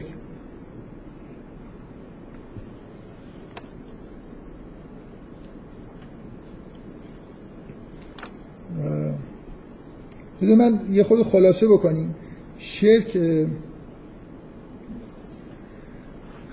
میخوام یه مقدار دایره رو تنگ بکنم که هر چیزی که حالا این حالت رو پیدا بکنه، یعنی من مثلا فرض کنید اگه حالا از یه یه نفر میتونه این بحث رو اینجوری ادامه بده، خب آدمایی که دور و بر من هستن هم وسایلی هستن که خداوند ازشون استفاده میکنه، مثلا رزق به من میدن یا نمیدن. حالا اگه من از این آدما برم طلب رزق بکنم مشرکم. میشه یه نفر همچین حرفی بزنه دیگه، بگه شما مثلا فرض کنیم همونجوری که از ابر نباید بخوای، از دوستت هم نباید بخوای. بنابراین کم کم من میخوام بگم خلاصه مرز بین اون شرک جلی و شرک خفی چیه. اینا رو ما معمولا شرک خفی میدونیم. اگه من واقعا برای مثلا فرض کنید دوستم، همسایم، رئیس مثلا ادارم یه جوری چیز باشم، احساس استقلال ازش یه جوری بخوام، به جای اینکه از خدا مثلا رزق بخوام احساس کنم که رزق من واقعا دست اینه و یه جوری مثلا یه اعتقادی به این داشته باشم که انگار این مستقلاً داره یه کاری میکنه. هرچی این حس استقلال بیشتر باشه و من بیشتر خدا رو این وسط فراموش بکنم، بیشتر نزدیک میشم به شرک. ولی اینا رو ما معمولا شرک خفی میدونیم که همه ما ممکنه تا حدودی گرفتارش باشیم، که برای مخصوصا تو روابط انسانی ممکنه استقلالایی رایی قائل باشیم، یعنی بریم در خونه یه نفر بدون اینکه متوجه این باشیم که بالاخره هر چیزی به ما میرسه یا نمیرسه از خداست، بریم مثلا اصرار بکنیم که از یه نفر یه چیزی بگیریم و خدا رو این وسط فراموش بکنیم. این فرق میکنه با اینکه من خدا رو مسبب همین چیز بدونم و این موجودات رو هم به عنوان وسیله مثلا خطاب قرار بدم. می‌ذارید برای اینکه یه خود روشن بشه یه حد و مرزایی رو بین شرک جلی و خفی بکشین. این شرک جلی وقتی شما یه مجموعه اعتقاداتی که انگار یه سری اعتقادات منسجم، شما اگه از یه آدمی که داره مرتکب این شرک خفی میشه که از همسایه‌اش چیزی خود شرک آمیز داره میخواد، اگه ازش بپرسید که تو اعتقادت اینه که رزق دست اینه، میگه نه، رزق من دست خداست. می‌بینی منظورم چیه؟ یعنی شرک خفی جاییه نه اینکه شما اعتقاد دارید به یه چیزی ورای اون چیزی که تو توحید هست، ولی در عمل ممکنه گاهی رفتارتون طوری باشه که انگار به اون اعتقاد خودتون عمل نمی‌کنید. وقتی اعتقاداتون موهوم تبدیل به یه پکیجی میشن، یه مکتب درست میکنن که و توی یه جامعه مستقر میشن. شما تو اون جامعه به دنیا میای، مثلا فرض کنید اجداد مشرکین این بت‌ها رو پرستیدن، به به اینا اعتقادات موهومی دارن که اینا تأثیرهای خاصی میذارن. منم تو اون جامعه متولد شدم و این اعتقادات رو کپی کردم، من مشرکم اگه گرفتاری همچین حالتی شده باشه. یعنی به یه چیز مشرکانه‌ای رسما اعتقاد دارم، مثل اینکه یه مکتب فکری مشرکانه‌ایه، یه مکتب فکری حالا میخواد مسیحیت باشه، توش یه اعتقادات مشرکانه‌ای به وجود اومده. من یه جایی توی یه جامعه مسیحی به دنیا اومدم و این اعتقادات شرک‌آمیز رو پذیرفتم. اگه اعتقاد به مثلا تسلیس رو جدی بگیرم و اعتقاد به تسلیس شرک حساب بشه، یعنی اعتقاد به یه چیزی غیر خدا حسابش بکنیم، برای خاطر اینکه خب الان تو دوران مدرن حداقل تسلیس رو میپیچونن دیگه، بالاخره یه جوری با خدای وا... یعنی مسیحی‌ها الان با خدای واحد سر و کار دارن ظاهرا. حالا یه چیزای عجب و غریبی که خودشون هم نمیفهمن میگن. اگه تسلیس شرک باشه، من توی جامعه مسیحی به دنیا اومدم، تسلیس رو پذیرفتم، مشرک. اگه اعتقاد به این که این اگه اعتقاد به این که امام‌ها زنده هستن و میشه ازشون چیز خواست، شرک باشه، این اعتقاد درست نباشه. اینکه من تو ایران به دنیا اومدم، از بچگی اینو به من گفتم، منم عادت کردم و این کارو دارم انجام میدم، یه جور مکتب فکریه دیگه. تصویر یعنی الان شما اگه از یه آدمی بپرسید که تو داری چی کار میکنی، خب بالاخره داره به یه اعتقاد داره که الان اینجا یه چیزی هست، یه جایی هیچی نیست، ولی من اعتقاد دارم که اینجا یه چیزی از این نیرویی هست و دارم بهش متوسل میشم. اینا اعتقادات مثلا شرک جه. یه مکتبی که بر اساس یه سری اعتقادات موهوم شکل بگیره و مردم به طور سنتی و به طور به اصطلاح آب و اجدادی اینا رو بپذیرن، تو دنیای مدرن هم میتونه اینا شرک محسوب بشه.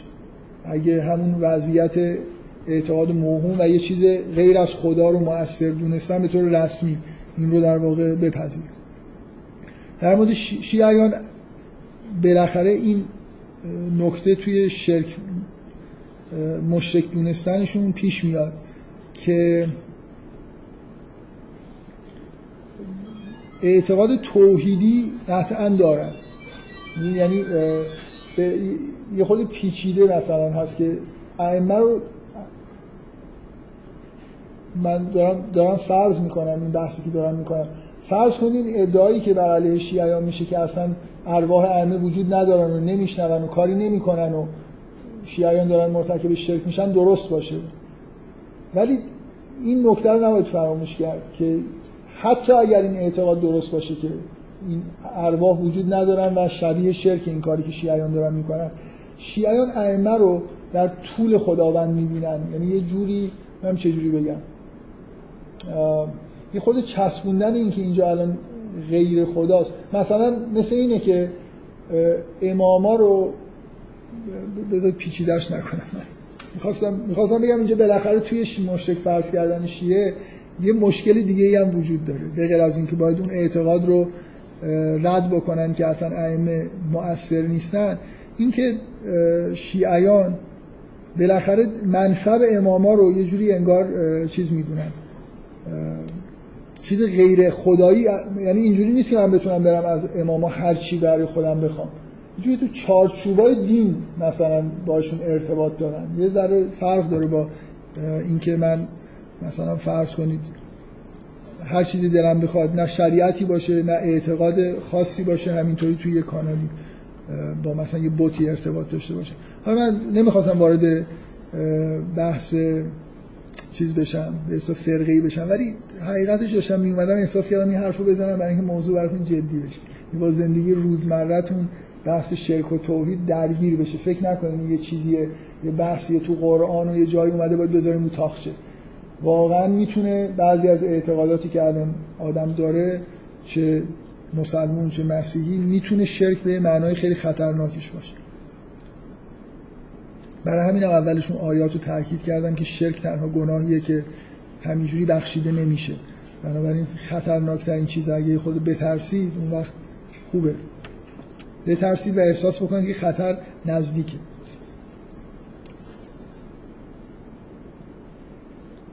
خب یکی از ویژگی های شرک چون باطله دیگه اینه که همیشه موروثیه، یعنی شما اصولا ویژگی شرک توی عالم قدیم و عالم جدید اینه که آدمای جایی به دنیا میان و این عقاید باطل همینجوری که یه آدمی دیوانه نیست مثلا در خودش تو بیابان به دنیا آمده داره زندگی میکنه توی یه جزیره یه دفعه به بعل اعتقاد پیدا بکنه، بعلی وجود نداره آخه، همینجوری شرک به راحتی به وجود نمیاد. معمولا اینجوریه که این مکاتبش که تفکرات شرک آلود دارن انباشته میشن، یعنی از دوران قدیم میان کم کم توی جامعه مستقر میشن، اما انگیزه های مشرک شدن داریم و اینا توسط در واقع نیروهای اجتماعی ساپورت میشن، ما یه تعلیمات مثلا شرکالودی میبینیم و بعد تبدیل میشیم به یه جوان مشرک مثلا معتقد به عقاید شرک، خیلی ممکنه چیزام باشیم. هیچ وقت فراموش نکنید که عقاید شرکالود عقاید قوی بودن و مثلا ما جوانان مؤمنی داشتیم در دوران قدیم که داوطلبانه پای بت‌ها قبول میکردن که قربانی بشن، یعنی شهید بشن مثلا یه جوری برای اعتقادی که اصلا یه, یه جایی که هیچی نیست خونم ریخته بشه برای پای مثلا چیز موهومی که رضایت یه چیزی که وجود نداره رو کسب بکنم.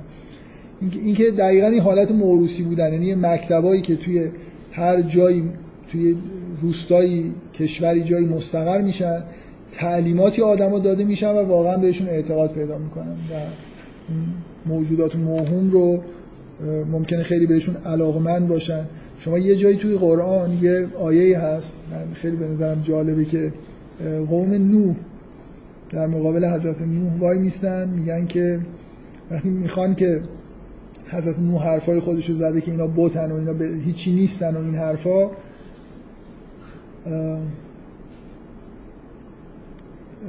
کسایی که میخوان دفاع کنن از بت‌ها یه جمله قشنگی میگن که میگن که بت‌ها رو رها نکنید ولا اگه کسی حفظه لطف کنید بگید سرچ بکنید ولا یسوق ولا یعوق و لا بعلن ولا سوره نه سوره نه نیست میکنم برای اسم میبرن. میدونید این اسم بردنشون جالبه، مردم اینا رو دوست دارن دیگه. مثلا اینکه من بگم که آقا تو مثلا فرض کن اینو اینا رو رها نکنید، اسماشون رو میبرن. مثلا فکر کنید یه عالم بت ساختن، چیز ساختن، تمثال ساختن، مورد علاقه. یعنی اینکه مکتب فکری بت پرستی یه جایی که مستقر میشه، مردم عاشق این بت ها هستن. یعنی اینجوری نیست که فقط یه آدم تولید نکرده، یه فرهنگ به وجود اومده، یه جامعه اینا رو ساپورت کرده. آدم‌ها از بچگی، من گاهی این حرفایی که میشنوم که مثلا خیلی هم افتخار میکنن، برای چی برای امام حسین عزاداری میکنید؟ میگن که ما ناف ما رو با عشق امام حسین بریدن. خب ناف بت پرستاران با عشق بل بریده بودن. این چیزه، این دلیل میشه که مثلا من افتخار بکنم به اینکه این چه از بچه، در واقع این که ناف ما رو با این بریدن، این از بچگی به ما گفتن. این متوجه نیستن که این خیلی زشته. اتفاقا من باید من باید این ادعام این باشه که من امام حسین رو شناختم، عاشقش شدم، نه اینکه از دو ماهگی مثلا فرض کن بیخوبوش من این چیزی خوندن و من عاشق امام حسین شدم. اینجوری مردم عاشق بت‌ها شده بودن. بل رو هم ناف اونا رو با عشق بل می‌بریدن، ناف مثلا شیعیان رو با این حرف شد مثلا من بگم که عاشق امام حسینم چون ناف منو نمیدونم با عشق امام حسین بریدن. این دقیقاً ببینید این مشکل مشرکین اینه. شما هر جایی تو قرآن وقتی پیامبران هزار تا حرف حسابی دارن میزنن، دلیل میارن برای توحید، از مشرکین که میپرسن شما برای چی مشرکین، میگن که ما اجداد ما این کارو میکردن، ما میکنیم. به ارث رسیده یه اعتقادی که ما اینجا به دنیا اومدیم، از اولش دیدیم که بل میپرستن، ما هم پرستیم. این مثلا همونی که من بگم آقا من ناف ما رو از اول به دنیا اومدیم، ناف ما رو مثلا با عشق بل بریدن، ما همینجوری عاشق بل موندیم. آدم آدمیزاد، آدم درست حسابی اینه که وقتی نوجوان میشه، یه خورده عقلش میرسه، یه ریوایزی بکنه ببین این جایی که به دنیا اومده کدوم‌ها این چیزایی که نافشو بریدن خوبه، کدوم‌هاش بده. هر چیزی که بهش گفتن که مثلا عاشقش باید باشی، عاشقش نشه. وگرنه اگه اگه این حرفا درست باشه، مشرکین هم بیچاره همین مشکل رو داشتن، یه جایی به دنیا می اومدن بهشون این حرفا رو میزدن. بنابراین شرک یه پکیج اعتقادی جدی غیر توحیدیه که به ارث میرسه. حالا ممکنه یه عناصر غیر توحیدی داشته باشه، به هر حال توش چیزای موهومی وجود داره و معمولا اینجوریه بوده و هست که همراه با آداب و رسوم هم هست. یعنی فرهنگایی که به عمل منجر میشه هم تولید میکنه. یعنی یکی از مشکلات شرک اینه که منحصر نمیمونه در حد یه اعتقاد، همراهش مثلا آداب پرستش هست، آداب قربانی هست، آداب مثلا فرض کنید اینکه چه جوری زندگی بکنم هست، یه جور اعتقادات موهومی هم که منجر به عمل میشه همراهش هست. این این شرک جلیه. من یه جایی به دنیا بیام یه همچین مفاهیمی در واقع نادرست و باطل و موهومی رو که غیر توحید هستن رو بپذیرم، وابسته بشم انگار به یه جامعه‌ای که اعتقادات شرک‌آلود داره. این خیلی فرق میکنه با اینکه من به توحید اعتقاد داشته باشم تو زندگی روزمره‌ام. اون مورچه سیاه اینه، من اعتقادات توحیدی دارم، به جامعه توحیدی وابستم، ولی توی رفتارهای روزمره خودم مثلا نمیتونم اونقدر به کمال نرسیدم که متوجه این نباشم که به هیچ چیزی بغیر از خدا نباید متوسل بشم و این حرفا. حتی مثلا تو رابطه با انسان‌ها ممکنه یه رگه‌هایی از شرک توی رفتار من وجود داشته باشه توی لحظه‌هایی، ولی این اینجوری نیست که من به یه پکیج اعتقادی مشرکانه معتقد شده باشم. حالا چی بده من در مورد این صحبت بکنم که شرک که چرا چرا عمیق‌ترین تأثیر رو به عنوان یه گناه روی آدم میذاره. دقیقاً نکته اینه که وقتی که من یه چیز باطلی رو یه من... وقتی یه منبعی که در اطرافم بوده، من یه جایی به دنیا اومدم، یه منبعی از یه آدم‌ها، حالا مثلا فرض کن یه اعتقادات مکتوب، یه چیز باطلی وجود داره که منجر به عملم میشه. یعنی ممکنه از من این اعتقاد شرک‌آلود یه نوع زندگی خاصی، رفتاری رو بخوام.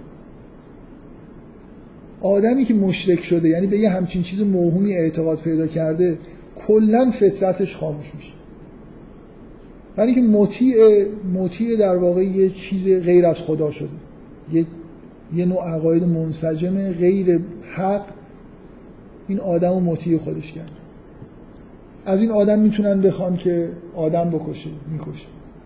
از این آدم میخوام بگم اصلا شما وقتی که به یه همچین چیز منسجم، یعنی ف... عقلتون رو، فطرتتون رو خاموش کردید. ما در درونمون یه حسایی داریم، یه نوع تفکری داریم که ما رو راهنمایی میکنه. شما در اثر گناه کل این عقل و فطرتتون خاموش نمیشه. ممکنه حالا نورش کم بشه، یه بلایی سرش بیاد، خاموش نمیشه. یه آدمی که خیلی شهوت رانی میکنه اینجوری نیست که دیگه خوب و بد دراش معنی نداشته باشه. ولی یه آدمی که مطیع مثلا فرض کنید دربان این بتکده است، خودشو در اختیار این آدم قرار داد. یا مطیع یه مجموعه عقاید حالا مکتوب یا حالا هر چیزیه که از قدیم به ارث رسیده، دیگه آدم میکشه احساس گناه نمیکنه. یا یه آدمی همینجوری ممکنه، چرا قسم ممکنه بخشیده بشه؟ خب یه نفر در یه حالت خشمی یه آدمی رو کشت، فطرتش اتفاقا بهش فشار میاره، احساس گناه میکنه، میدونی تو زندگی خودش دچار یه مشکلی میشه، چون هنوز فطرتش خاموش نشده، هنوز عقلش کار میکنه، میفهمه کارو بدی کرده. ولی یه آدمی که مثلا فرض کنید وابسته به کلیساست، یکی آدم بیگناهی رو میگیره، شکنجه میکنه، به بدترین وضع میکشه و هیچ سیگنالی هم از طرف فطرتش صادر نمیشه که بهش به یه کار بدی کرده. این اصلا این ها... اون وابسته شدن به یه منابعی که به یه عقایدی که عقاید باطل هستن، پذیرفتنشون کلا شما رو از حالت انسانیت میتونه خارج بکنه. هر کار زشتی ممکنه انجام بدید و دیگه احساس گناه هم نکنید. تا جایی که آدم فطرتش سالمه، من گناه‌های روزمره‌ای که انجام میدن و وقتی انجام میدم احساس گناه میکنم، اینا دقیقاً به نظر من نشان دهنده اینه که جای بخشش داره. فطرتم کلاً منقلب نشده، خاموش نشده، هنوز یه ندایی از درون من هست که خوب و بد و به من داره گوش زد میکنه. این شرک دقیقاً این مطیع یه چیز غیر خدا شدن، یه عقاید موهوم رو پذیرفتن، واقعاً میتونه فطرت رو خاموش بکنه، عقل رو کلاً زائل بکنه. یعنی آدم میتونه کارایی بکنه که باور کردنی نیست از نظر زشت بودن، ولی احساس زشتی دیگه نکنه. مثل اینکه از حالتی آدم طبیعی، آدم طبیعی آدمیه که ندای وجدان داره، ندای فطرت داره.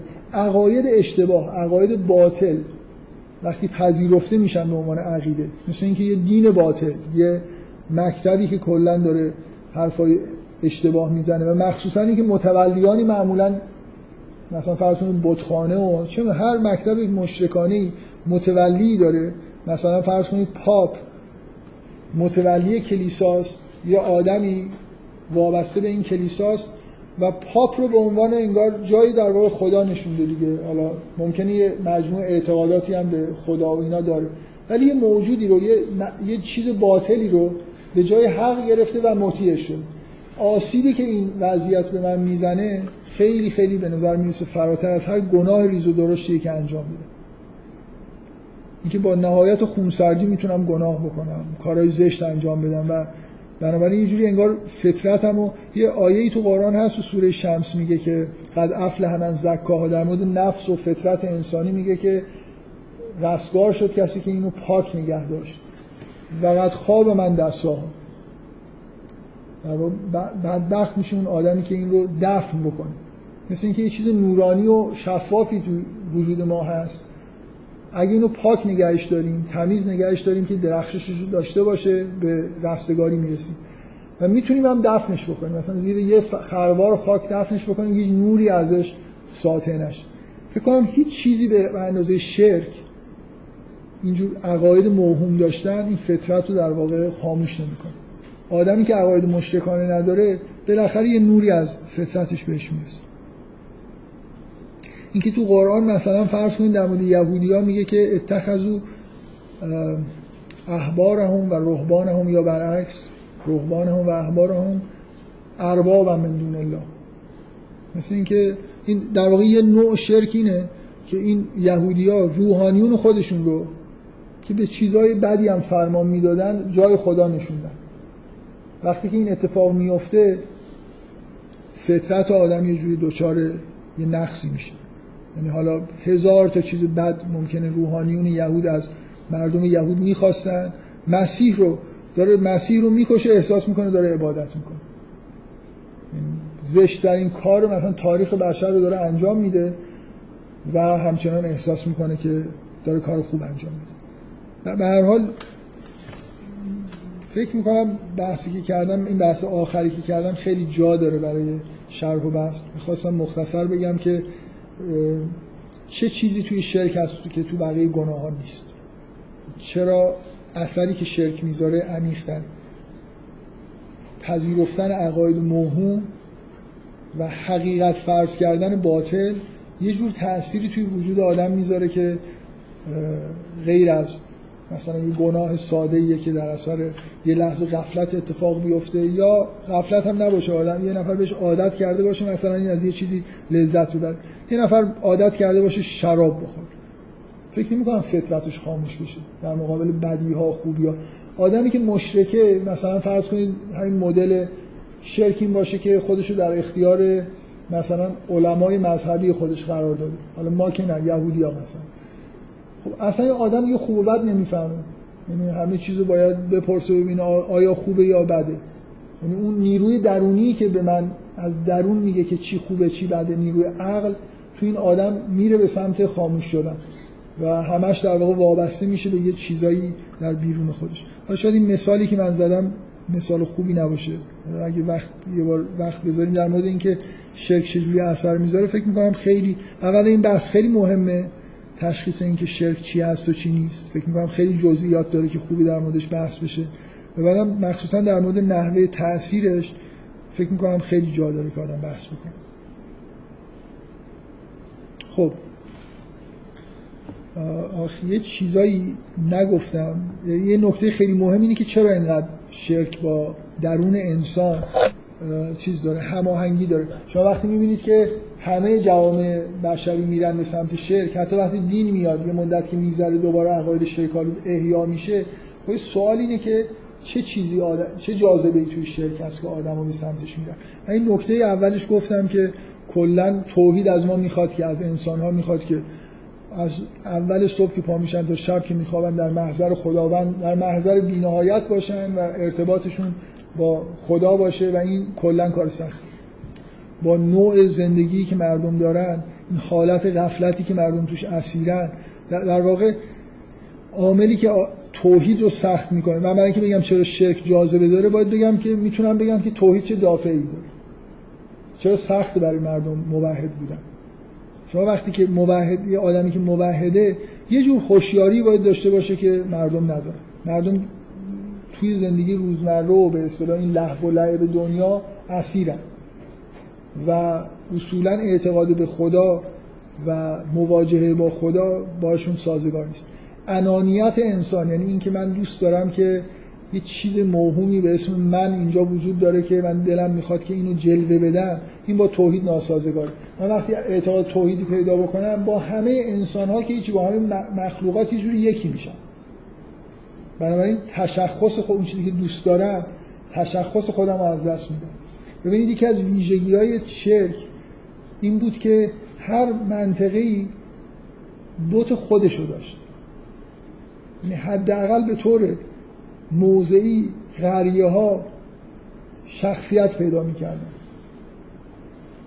چیزی که می‌پرسیدن با بت طرف راست و چپشون، قریه سمت بال ده بالا و ده پایینشون فرق داشت، یه چیز رنگارنگتری. توحید یه جوری همه چیزو، یه اعتقاد به یکسانسازیه که با طبع آدمی که گرفتار انانیته و دوست داره تشخص پیدا بکنه جور در نمیاد. آدما در اثر معصیت دوست دارن که انگار از این اختلاف داشتن با دیگران، یعنی متفاوت بودن، لذت میبرن. توحید انگار یه جوری اعتقادی که آدما رو همه رو، نه فقط انسان‌ها رو، موجودات جهان، مخلوقات رو همه رو همسط می‌کنه. مثلا چه جاذبه ای داره که من به مسیح به عنوان خدا، انسان انگاری به اصطلاح در مورد خدایان خیلی باب طبع انسان. من ظاهرا ممکنه خیلی آدم متواضعی باشم وقتی که در مقابل مثلا مسیح خودم رو هیچ میدونم، ولی بالاخره اعتقاد به مسیح معنیش اینه که من انسان روی موجود تافته جدا بافته‌ای دارم میدونم، یعنی لااقل یه جایی این تشخص رو پیدا کردم. اعتقاد به توحید جا برای همینم نمیذاره. همه مخلوقات میرن یه طرف، یه موجود نامتناهی میره یه طرف و ما قراره که هممون هم مستقیم با همون در ارتباط باشیم. این توحید به این معنا سخته و یه جوری با فضای زندگی روزمره آدما و غرق بودنشون توی لذت و اینا نمیسازه، به اضافه این که این چیزی که من قبلا روش تاکید کردم که در واقع عامل کفر چیه؟ آدما در اثر گناه، در اثر غرق شدن توی حیات دنیوی و لذت‌های روزمره کلا قوای شناختیشون رشد نمی‌کنه، در حد حس باقی میمونن، در حالی که اعتقاد به ماورای طبیعت، اعتقاد شهود خداوند و ماورای طبیعت، اعتقاد احتیاج به یه حدی از رشد فکری داره. عقل باید به حدی رسیده باشه که اگه من عقلم به من یه چیزی گفت که ندیدم باورش کنم.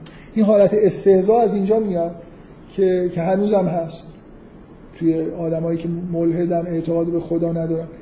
اصلا اعتقاد به یه چیزی که دیده نمیشه به نظرشون مسخره میاد، یعنی به نظرش میاد که نمیتونه یارو فرق بذاره بین آدمی که دچار اوهامه با آدمی که به یه حقایقی معتقده که دیده نمیشن. فکر میکنه که آدمای مذهبی هم دچار اوهامه، چیزی که دیده نمیشه از نظر این آدم وهم و خب این خیلی وحشتناکه دیگه. هم یه نکته مهمی در مورد، برای اینکه جدی‌تر بشه بحث در مورد اینکه تعلیماتی که شما در مدارس دیدید چقدر توش شرک هست می‌خواستم بگم که وقت نمیشه. من این جلسه نمیتونم بحثو تموم بکنم، ولی تو این دقایقی که باقی مونده میخوام یه مقدمه حداقل یه خورده طولانی‌تر در مورد سوره بگم. من مقدمه سوره رو که خوندم صفحه اولشو سعی کردم بگم که کل موضوع سوره اینه که یه عده‌ای آدم دوچار شرک و کفر هستن، در مقابل حقایق میستن و نمیپذیرن. حالا استراتژی خداوند اینه که پیامبران رو بفرسته و اینا رو تا حد ممکن بهشون سعی کنه اینا رو دعوت بکنه که حقایق رو بفهمن. موضوع سوره انعام هم اینه که خداوند پیامبران رو داره میگه. میتونید بگید که خداوند یه پیامبر بفرسته، سلسله انبیاء بفرسته الی آخر. ما ما میدونیم که کاری که انجام شده اینه که در یه طول زمان طولانی خداوند پیامبران رو فرستاده تا اینکه یه کتابی مثل قرآن که بتونه باقی بمونه، یعنی نقش در واقع پیامبری رو به نوعی بازی بکنه، ظاهر شده که ختم نبوت اعلام شده. به هر حال مسئله فرستادن یه پیغمبر نیست، فرستادن یه تعداد زیادی پیغمبر. این سوالایی که شما میتونید تو سوره انعام دنبال جوابش بگردید اینه. من میخوام سعی کنم بگم که این فضایی که ترسیم کردم جزئیاتش چیه.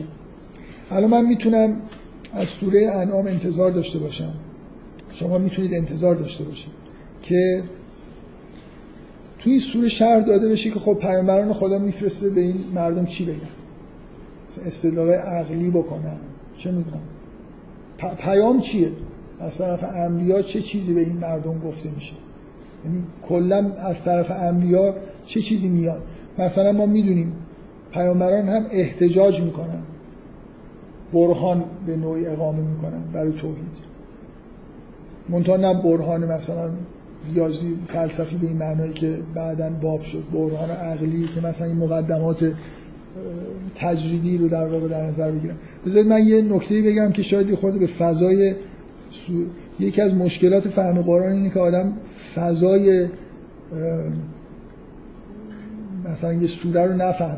من الان فکر میکنم آدما الان وقتی که به کفر فکر میکنن فکر میکنن که کافر یا آدمیه که اعتقادات مثلا فرض کنید فلسفی دیگه ای داره. شما برای اینکه راحت‌تر بفهمید که وضعیت انبیا چیه، فکر کنید الان شما رو میخوان مأمور بکنن بفرستن توی دیسکو، اونجا مردم رو به توحید دعوت بکنن. تیپ آدمایی که توی دیسکو دارن میرقصن و لذت میبرن چه جوریه؟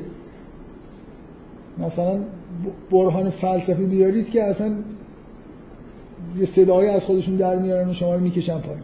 چجوری میشه؟ شما چجوری میتونید یه آدمایی که غرق توی لذت‌ها و زندگی روزمره خودشون هستن رو یه خورده هوشیار کنید؟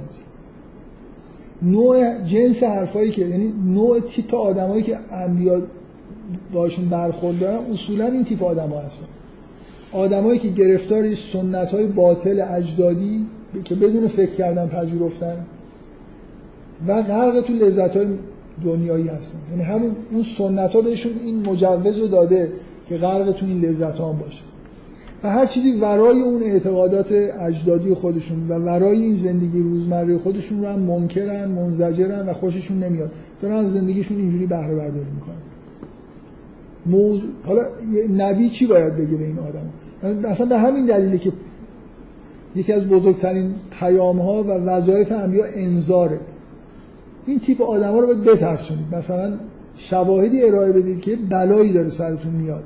یه بلایی میخواد سرتون بیاد. این ممکنه موسیقی رو یه لحظه قطع بکنه و از رقصیدن دست برداره ببینه چی شد، ولی برهان فلسفی فکر نمی‌کنم توی یه همچین فضایی خیلی جا داشته باشه برای اینکه مردم بشنون و هدایت بشن. بنابراین فضای سوره های مثلا سوره انبیاء، سوره انعام اینه. انبیا اومدن با یه همچین آدمای مواجه هستن، برهان احتجاج میکنن، انذار میدن، ارجاع میدن مثلا به تاریخ، اتفاقایی که قبلا افتاده، نشانه هایی از اشتباهاتی که همین الان تو زندگی روزمره دارن میکنن ممکنه براشون بیارن و الی آخر. یه مجموعه از این بحثا رو شما میتونید توی سوره انعام ببینید. من دارم میگم اگه سوره رو بخونید انتظار چی رو باید داشته باشید؟ انتظار این که ببینید اولا انبیا چی میگفتن، چی میگن. شما توی سوره انعام که بیشتر حالت محاوره با مشرکین و کفار داره یه داستان میبینید، داستان حضرت ابراهیم رو میبینید که دقیقاً چرا این داستان اینجا نقل شده هیچ جای دیگه هم تو قرآن نیست. هیچ سوره قرآن مثل سوره انعام متمرکز روی این مسئله نیست، مسئله‌ای که دارم میگم، یعنی مسئله دعوت انبیا در مقابل مشرکین و اینکه مجموعه در واقع چیزایی که اطراف این دعوت‌ها گذاشته. دقیقاً شما حضرت ابراهیم رو تو لحظه‌ای که داره احتجاج می‌کنه، برهان میاره برای قوم خودش می‌بینید که اینا رو از شرک یه جوری در واقع دور کنه، به توحید نزدیک بکنه.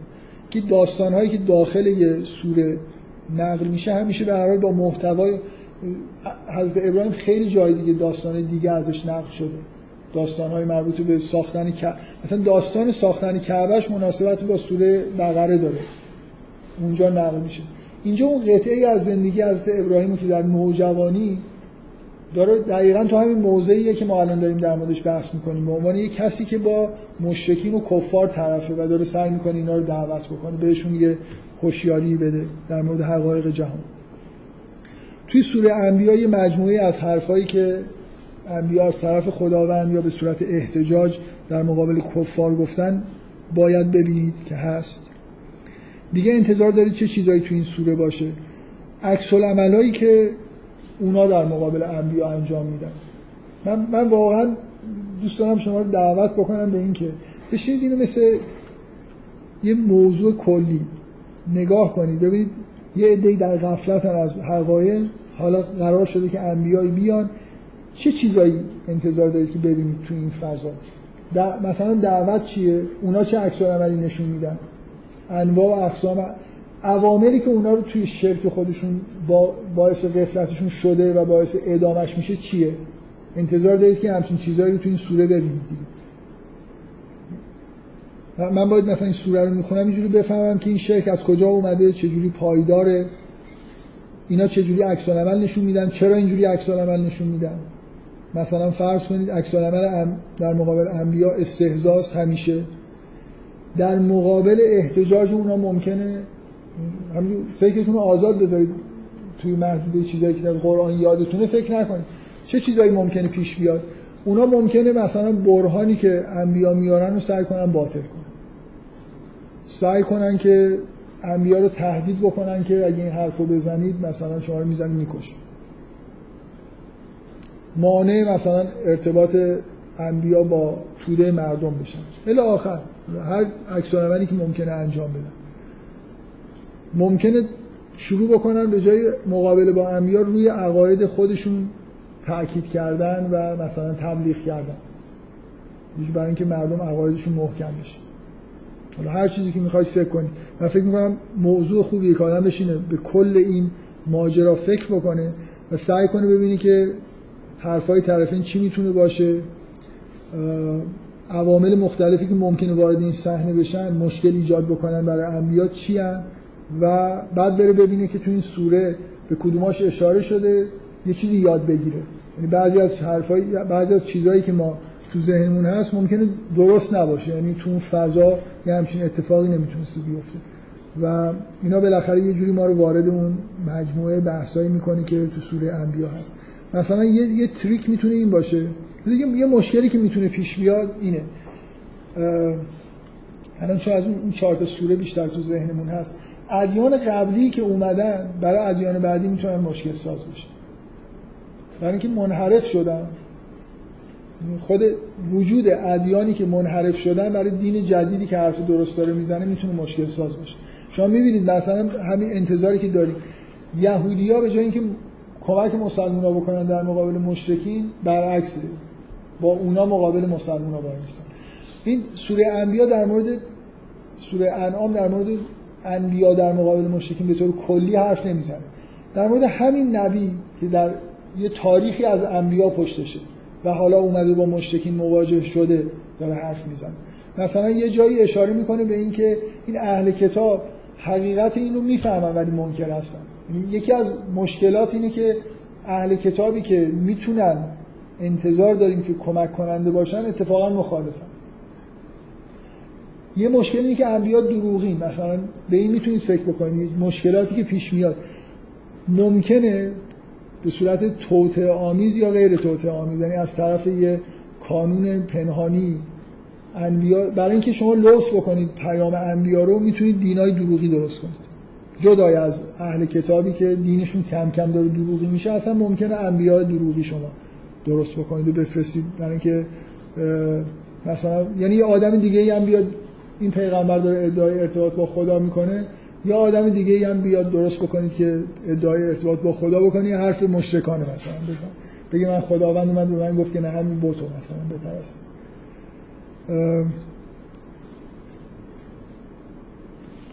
بذارید من یه چیزایی همینطوری مختصر مفیده. همه این چیزایی که دارم میگم توی سوره انبیاء به نوع سوره انعام بهش اشاره شد و هی میگم اشتباهی سوره انبیاء، برای اینکه یه اسم هم میتونه انبیاء باشه دیگه. بحث بحث اینجا نه نه توحیده، نه معاده، نه نمیدونم، بیشتر بحث نبوته. این پدیده که خداوند یه عده رو برای هوشیار کردن این آدمایی که هوشیار نیستن میفرسته.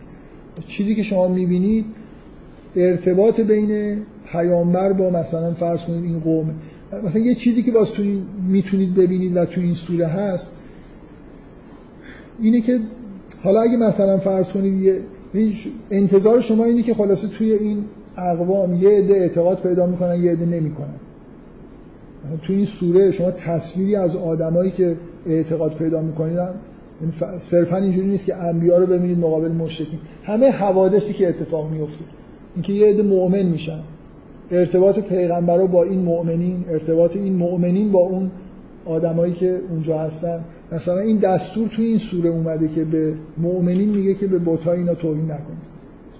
خود پیامبران در مزان این رفتار غلط نیستن که به بت‌ها توهین بکنن و اونا رو عاصی کنن که مثلا به خداوند، یه آیه‌ای توی این سوره هست میگه به بت‌ها توهین نکنید، یعنی که اونا هم به خداوند توهین میکنن در ازاش. ولی مؤمنین وقتی به وجود جلب مؤمنین به وجود اومد، حالا اینا ممکنه اشتباهات اینجوری انجام بدن. بنابراین این سوره کلا این بازیگرای مختلفی که تو این صحنه هستن، مشرکین، نبیی که الان اومده، پیروان منحرف انبیاء قبلی، پیروان جدیدی که این نبی پیدا کرده و ارتباطات بین اینا، کنش و واکنشایی که انجام میدن، کلا تو این سوره اومده. یه مجموعه حرفایی که انبیاء برای تبلیغ میزنن، یه مجموعه از این عکس‌العملایی که اونا نشون میدن، به اضافه مثلا شما طبعا تو این سوره انتظار ندارید احکام شریعت ببینید. مثلا مقام این سوره مقام گفتن احکام شریعت نیست. هی این تکرار میشه که خدا پیغمبر میگه که من تسلیم امر خدا هستم به طور کلی. یا یه جایی در مقابل اینکه اونا یه سری احکام کاملا ساختگی موهوم درست کردن، مثلا نمیدونم برای خودشون مشرکین هم حلال حرام درست کردن، اینا رو زنا نباید بخورن، اونا رو مردا باید بخورن، یه چیزای درهم و برهم مثل اونجایی که این حرفا هست، یعنی یه توصیفی از آداب و رسوم غلط مشرکین هست، یه حکم معقولی که توی شریعت ما در مورد مثلا خوردن گوشتای حلال و حرام هست ذکر میشه، نه اینکه در مثلا یادآوری میشه، نه اینکه در موضع تشریعی باشه. شنونده این سوره، شنونده نه یه جوری آدمایی که تو این سوره مخاطب انبیا هستن چیزن، مشرکینن، نه مؤمنین، در حالی که اون چهار تا سوره بیشتر در واقع توی جامعه دینی داشت، مثلا شریعت رو بس میداد، با مؤمنین صحبت میکرد. این موضوع شنونده رو گفتم بذار آخرش در موردش چیزی بگم.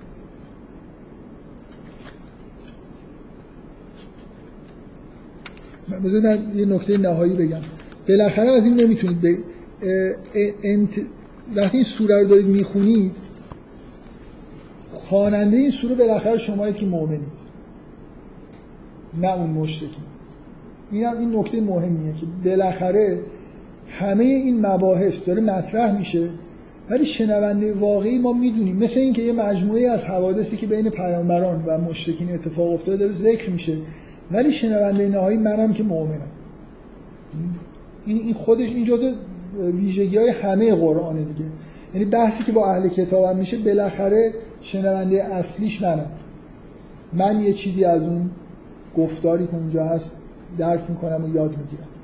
این مجموعه من یه توصیف کلی از سوره انعام گفتم، سعی میکنم جلسه آینده مجموعه همه این چیزهایی که توی سوره انعام هست که خیلی هم زیاده، یعنی انگار همه جوانب دعوت انبیا در مقابل مشرکین گفته شده، حتی مثلا یه اشاره‌ای به اهل کتاب به عنوان عامل حاشیه‌ای هم اینجا هست، دینی که از حالت اصلی خودش منحرف شده. من فقط نکته‌ای که اول گفتم رو دوباره تکرار میکنم که به کل این سوره فضاش با اون چهار تا سوره فرق داره. شما تقریبا هیچ چیز مشابهی نمیبینید، نه لحن آیات اون شکلیه، نه موضوعا اون هستن. یعنی یه دفعه من علت این که میگم اون چهار تا سوره اینو هی روش تاکید میکنم، اون چهار تا سوره رو میشه مثل یه فصل بهش نگاه کرد که یه چیزی تو شروع میشه و تموم میشه، و یه دفعه از سوره انعام مثلا یه بحث جدید انگار باز شده که توی اون سوره ها هیچ سابقه ای نداشت. خب پس من یه جلسه دیگه که هفته دیگه نیست، یه هفته بعدتر، یعنی بعد محرم زونه، در مورد سوره انعام صحبت میکنم، بعدم حتما در مورد یه سوره دیگه صحبت میکنم. ممکنه این همینجوری مدتی ادامه پیدا کنه تا یه موضوع مشخصی برای بحث کردن در طولانی مدت پیدا کنه.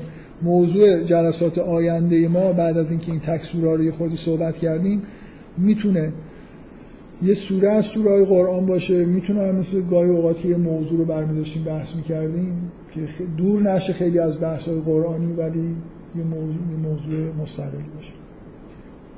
حالا انشاءالله پس جلسه آینده اینو تموم می‌شه.